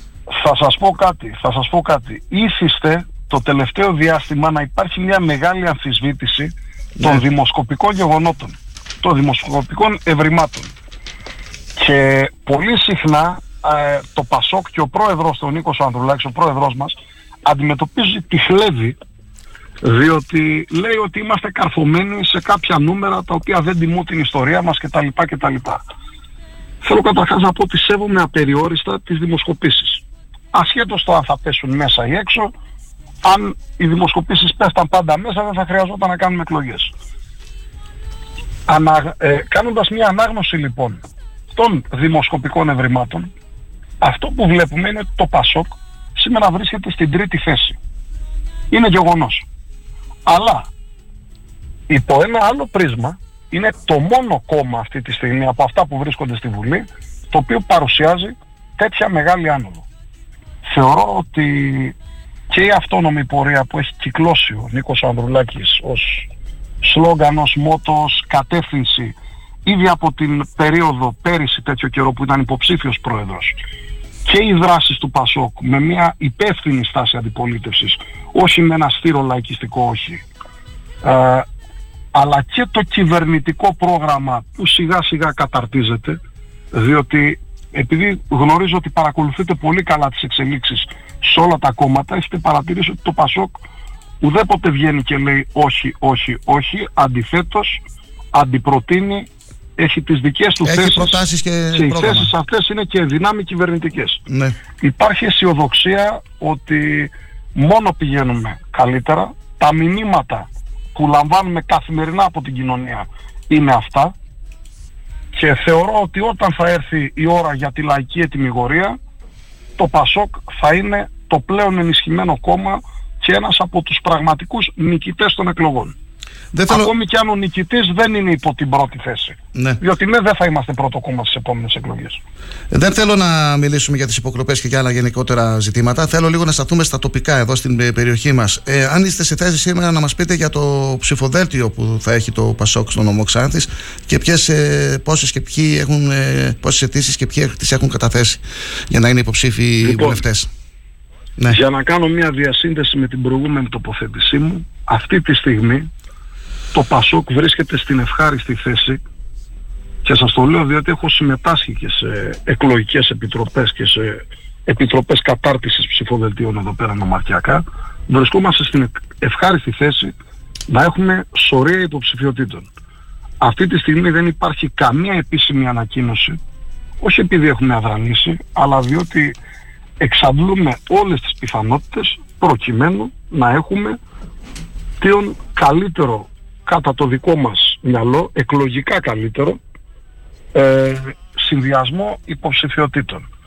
Επαναλαμβάνω, βρισκόμαστε στην ευχάριστη θέση να έχουμε πολλές υποψηφιότητες. Ναι. Από όλους τους χώρους, από όλους τους χώρους θα μου επιτρέψετε Ονόματα; ως γραμματέας να μην μπω σε κάποια ονοματολογία, αλλά λίγαν συντόμως θα έχουμε και επίσημες ανακοινώσεις. Έχουν, έχουν, έχουν, Μάλιστα με το που θα καταρτιστεί το ψηφοδέλτιο και επίσημα, όχι μόνο στην Ξάνθη, αυτά θα γίνουν σε όλη την επικράτεια, ε, σκοπεύω ως επικεφαλής νομαρχιακής επιτροπής, ως γραμματέας της, να κάνουμε και μια εκδήλωση και με τους πέντε υποψηφίους, προκειμένου να υπάρχει και μια, ενο- ένα ενωτικό κλίμα, να δείξουμε αυτό το ενωτικό κλίμα που εισπράττουμε καθημερινά από τα μέλη μας και φυσικά να γνωρίσετε όλους τους υποψηφίους. Πέντε θα είναι οι υποψήφοι στο, πέντε είναι οι υποψήφοι στο ψηφοδέλτιο; Πέντε, πέντε είναι υποψήφοι. Βέβαια, έχουν- έχουν ε, ακουστεί στην κάποια ονόματα που Περιφερειακή έχουν- Ενότητα Ξάνθης. Ε, έχουν, ναι, έχουν καταθέσει αιτήσεις. Οι υποψήφοι. Βεβαίως, έχουμε πολλές κατατεθειμένες. Ε, δεν μπορείτε να μας πείτε κάποια Ήδη- ονόματα. Εγώ ξέρω, ο Μπουρβουκέλη, Ήδη- νομίζω, ο Καραλίδης, ο Ανέσης Αντωνιάδης, ο Δαβητίδη, ο Παναγιώτης. Αυτοί δεν είναι; Τα ονόματα τα οποία, τα ονόματα τα οποία αναφέρετε έχουν Και ο όλοι Τσολακίδη. καταθέσει Και ο Τσολακίδη. υποψηφιότητα. Και ο Τσολακίδης. Έχουν καταθέσει όλοι αυτοί Έχουν οι καταθέσει. σύντροφοι και Εντάξει. καλοί φίλοι υποψηφιότητα. Αυτή τη στιγμή δεν έχει καταρτιστεί όμως η τελική μορφή του Ναι, το ψηφοδελτίου. καταλαβαίνω, το καταλαβαίνω. Ναι, Επιτρέψτε μου να μην, σα- να μην μπούμε σε ονοματολογία. ναι, ναι γιατί σωστά, σωστά. σωστά. Δεν, δεν, δεν ωφελεί και, σε, και Ε, θέλω, κανέναν. θέλω ένα σχόλιο σας για την ε, δήλωση που έκανε ο βουλευτής ο Μπουρχάν στην ε, Θράκη, στο φίλο του Σαββάτου. Χωρίς εμένα το Κινάλ θα χάσει την έδρα στη Ξάνθη. Σας ακούω. Για να σας είμαι ειλικρινής, ήμου, βρισκόμουν στο εξωτερικό και δεν παρακολούθησα τη συγκεκριμένη Ναι. ε, δήλωση. Ο κ. Μπουρχάν είναι μέλος του ΠΑΣΟΚ, είναι εν ενεργεία μέλος, εν ενεργεία βουλευτής του ΠΑΣΟΚ Κινάλ. Α, αντιλαμβάνομαι ότι εφόσον έχει θέσει αυτοδίκαια θα έλεγα τον εαυτό του στη διάθεση του κόμματος προκειμένου να ξανά είναι υποψήφιος, είναι λογικό να προπαγανδίζει με την καλή έννοια υπέρ αυτού. Θα την πάρει την έδρα το Πασόκ στη Ξάνθη, τι λέτε; Η έδρα, η έδρα στην Ξάνθη για μένα είναι μια βεβαιότητα από το κλίμα που εισπράττω καθημερινά. Με Μπουρχάν και χωρίς Μπουρχάν. Αυτό φυσικά δεν αποτελεί, αυτό φυσικά δεν αποτελεί λόγο για να επαναπαυτεί κανένας. Μέχρι τις εκλογές ο καθένας από το δικό του μετερίζει πρέπει να δώσει τον προσωπικό του αγώνα ώστε και το αποτέλεσμα του τελικού να είναι αυτό που θα μας δικαιώσει. Πείτε μας και για τις δημοτικές εκλογές εδώ στην ε, περιοχή μας. Αν και η θέση μου είναι ότι δεν χωράνε τα κόμματα στην τοπική αυτοδιοίκηση. Αν, Γι' αυτό γελάω κύριε αν Γεωργιάδη, έχετε εσείς διότι κάποια προτίμηση στις δημοτικές, βλέπουμε εδώ μια κίνηση που γίνεται. συμμερίζομαι, συμμερίζομαι τη θέση σας. Με Νησόπουλο, ε, Λίρα και- Κασιδοδόρου, θα στηρίξετε αυτή την ομάδα; Και ευτυχώς επιτρέψτε μου τώρα εδώ πέρα, εδώ πέρα νομίζω με καλέσατε όχι ως Αντώνη Μήτρου αλλά ως γραμματέα της Νομαρχιακής Επιτροπής. Ναι, σωστά. Ως Αντώνης Μήτρου ανοιχτά, ανοιχτά Ναι. την προηγούμενη φορά στήριξα το συνδυασμό του κυρίου Μελισσόπουλου. Ναι. Αυτό το λέω ούτε για να δημιουργούμε εντυπώσεις, ούτε για να κρυβόμαστε. Στο βαθμό τώρα που απασχολεί μια νομαρχιακή επιτροπή ή ένα κόμμα, θεωρώ ότι ιδιαίτερος σε πρωτοβάθμιους ε, οργανισμούς τοπικής αυτοδιοίκησης όπως είναι οι Δήμοι και κάποιες κοινότητες, τα κομματικά χρίσματα είναι ντεμοντέ. Επομένως, από τη στιγμή που σήμερα τοποθετούμαι ως γραμματέας ε, μιας νομαρχιακής επιτροπής ενός κόμματος του Ελληνικού Κοινοβουλίου, δεν επιθυμώ να μιλήσω για χρίσματα. Δεν είναι διπλωματική η απάντηση, τη θεωρώ ντεμοντέ. Σαν γραμματέας, Αλλή μιλάτε τώρα. μόνο, Σαν αν γραμματέα, σε η, ένα νομαρχία- Δήμο- η Νομαρχιακή Επιτροπή Πασόκ, μήπως όμως πάρει θέση τι επόμενες ημέρες ή όχι. Στο βαθμό που το γνωρίζω, Ναι. στο βαθμό που το γνωρίζω, η Νομαρχιακή Επιτροπή δεν έχει πάρει θέση και δεν πρόκειται να πάρει. Τώρα, αν κάποιο μέλος της Νομαρχιακής επιθυμεί να το φέρει προς συζήτηση, πολύ ευχαρίστως να το συζητήσουμε. Εσείς ο Αντώνης Μήτρο είχατε πει, είπατε ότι στις προηγούμενες εκλογές στηρίξατε τον Σάβα Μελισσόπουλο, έτσι; Ως Αντω- ως- Στήριξα ως- τον Σάββατο ως- Μελισσόπουλο. Τη σημερινή μέρα δεν έχω δει ποιες είναι όλες οι υποψηφιότητες. Δεν έχουμε φτάσει σε εκείνο το σημείο. Με τις υποψηφιότητες τις οποίες ακούγονται μέσω των τοπικών μέσων μαζικής ενημέρωσης δεν έχω λόγο να μην βοηθήσω ένα μέλος του Πασόκ το Σάββατο Μελισσόπουλο. Μάλιστα. Για τις περιφερειακές, το ίδιο ισχύει; Οι περιφερειακές εκλογές, γι' αυτό μίλησα προηγουμένως για πρωτοβάθμιο Ναι. ε, όργανο τοπικής αυτοδιοίκησης. Γιατί εκεί είναι Οργανισμό διαφορετικά. τοπικής Σωστά. Αυτοδιοίκησης. Πείτε μας. Ναι, η περιφέρεια, η περιφέρεια συνηθίζω να λέω σε παρέες ότι ο περιφερειάρχης από τα μνημονιακά χρόνια και μετά είναι ένας μικρός πρωθυπουργός. Διότι όταν αυτός, ο περιφερειάρχης δηλαδή, ο εκάστοτε περιφερειάρχης, είναι ο άνθρωπος ο οποίος διαχειρίζεται τα μοναδικά διαθέσιμα κονδύλια, δηλαδή το ΕΣΠΑ, διότι η κάνουλα από άλλες πηγές χρηματοδότησης έχει στερέψει, ε, είναι ένας μικρός πρωθυπουργός. Εκεί πέρα πρέπει να ακολουθηθούν ευρύτερες πολιτικές στις οποίες τα κόμματα οφείλουν να έχουν λόγο. Εδώ λοιπόν το ΠΑΣΟΚ βρίσκεται σε εγρήγορση προκειμένου να στηρίξει την κατάλληλη υποψηφιότητα η οποία είναι σύνομη με τις αρχές και τις αξίες και φυσικά την πορεία που θέλουμε να ακολουθήσουμε. Έχουν ακουστεί διάφορα ονόματα. Ε, Αυτό ήθελα τώρα να σας πω. για Υπάρχει να ένα, προλάβω- για ένα, να όνομα, προλάβω ένα μια όνομα ερώτησή το σας. οποίο πάει Έχουν καλά. ακουστεί Έχω ακούσει. διάφορα ονόματα. Μμ. Επίσημα στα αυτιά μου δεν έχει φτάσει κάτι. Όχι, επίσημα όχι. Επίσημα στα αυτιά μου δεν έχει φτάσει κάτι. Μάλιστα. Δεν έχω κάτι άλλο να σας ρωτήσω κύριε Μήτρου. Εσείς αν θέλετε να στείλετε κάποιο μήνυμα, δεν, θα μας δοθεί ευκαιρία να ξαναμιλήσουμε στο μέλλον για τις εξελίξεις. Ε, θα χαρώ να τα λέμε όποτε θέλετε. Το τηλέφωνο μου το έχετε.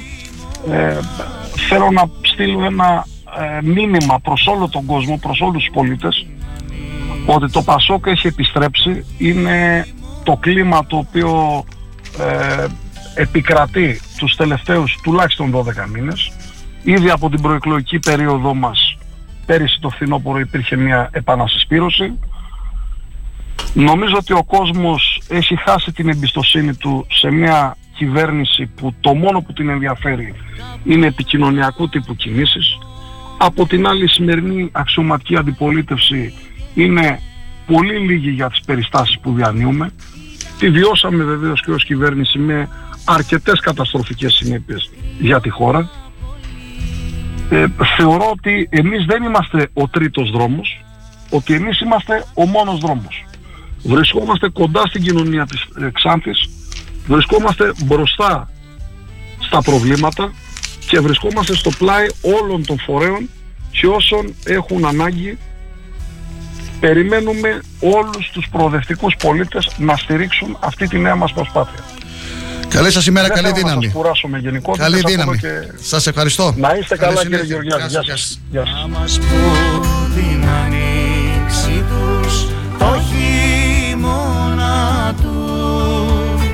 Ακούσατε τον ε, γραμματέα της Νομαρχιακής Επιτροπής Πασόκ Ξάνθη, τον ε, κύριο Μήτρου, με ένας άνθρωπος σοβαρός, με λόγο. Τα σχόλια, τα συμπεράσματα δικά σας. Τώρα, ε, επειδή πήρα ένα μήνυμα από έναν φίλο ακροατή, αν υπάρχει ενδιαφέρον για τις περιφερειακές εκλογές, ε, δεν ε, έχει βγει κάτι επίσημο, δεν μπορούμε να πούμε κάτι. Απλά ακούγεται ότι πάει πάρα πολύ καλά για την ανατροπή. Ένας πρώην δήμαρχος κάνει τις επαφές του και τις κινήσεις του και βρίσκεται σε καλό δρόμο. Ας τα πράγματα να γίνουν από μόνα τους Έφυγε από τη ζωή ένας γνωστός φίλος, γείτονας, ο Δημήτρης Ονταγκλής, σε ηλικία 62 χρονών. Συλληπιτήρια στους οικείους του, ας είναι ελαφρύ το χώμα της Ξάνθης που τον σκεπάζει. Δημήτρη, καλό ταξίδι εκεί στη γειτονιά των Αγγέλων.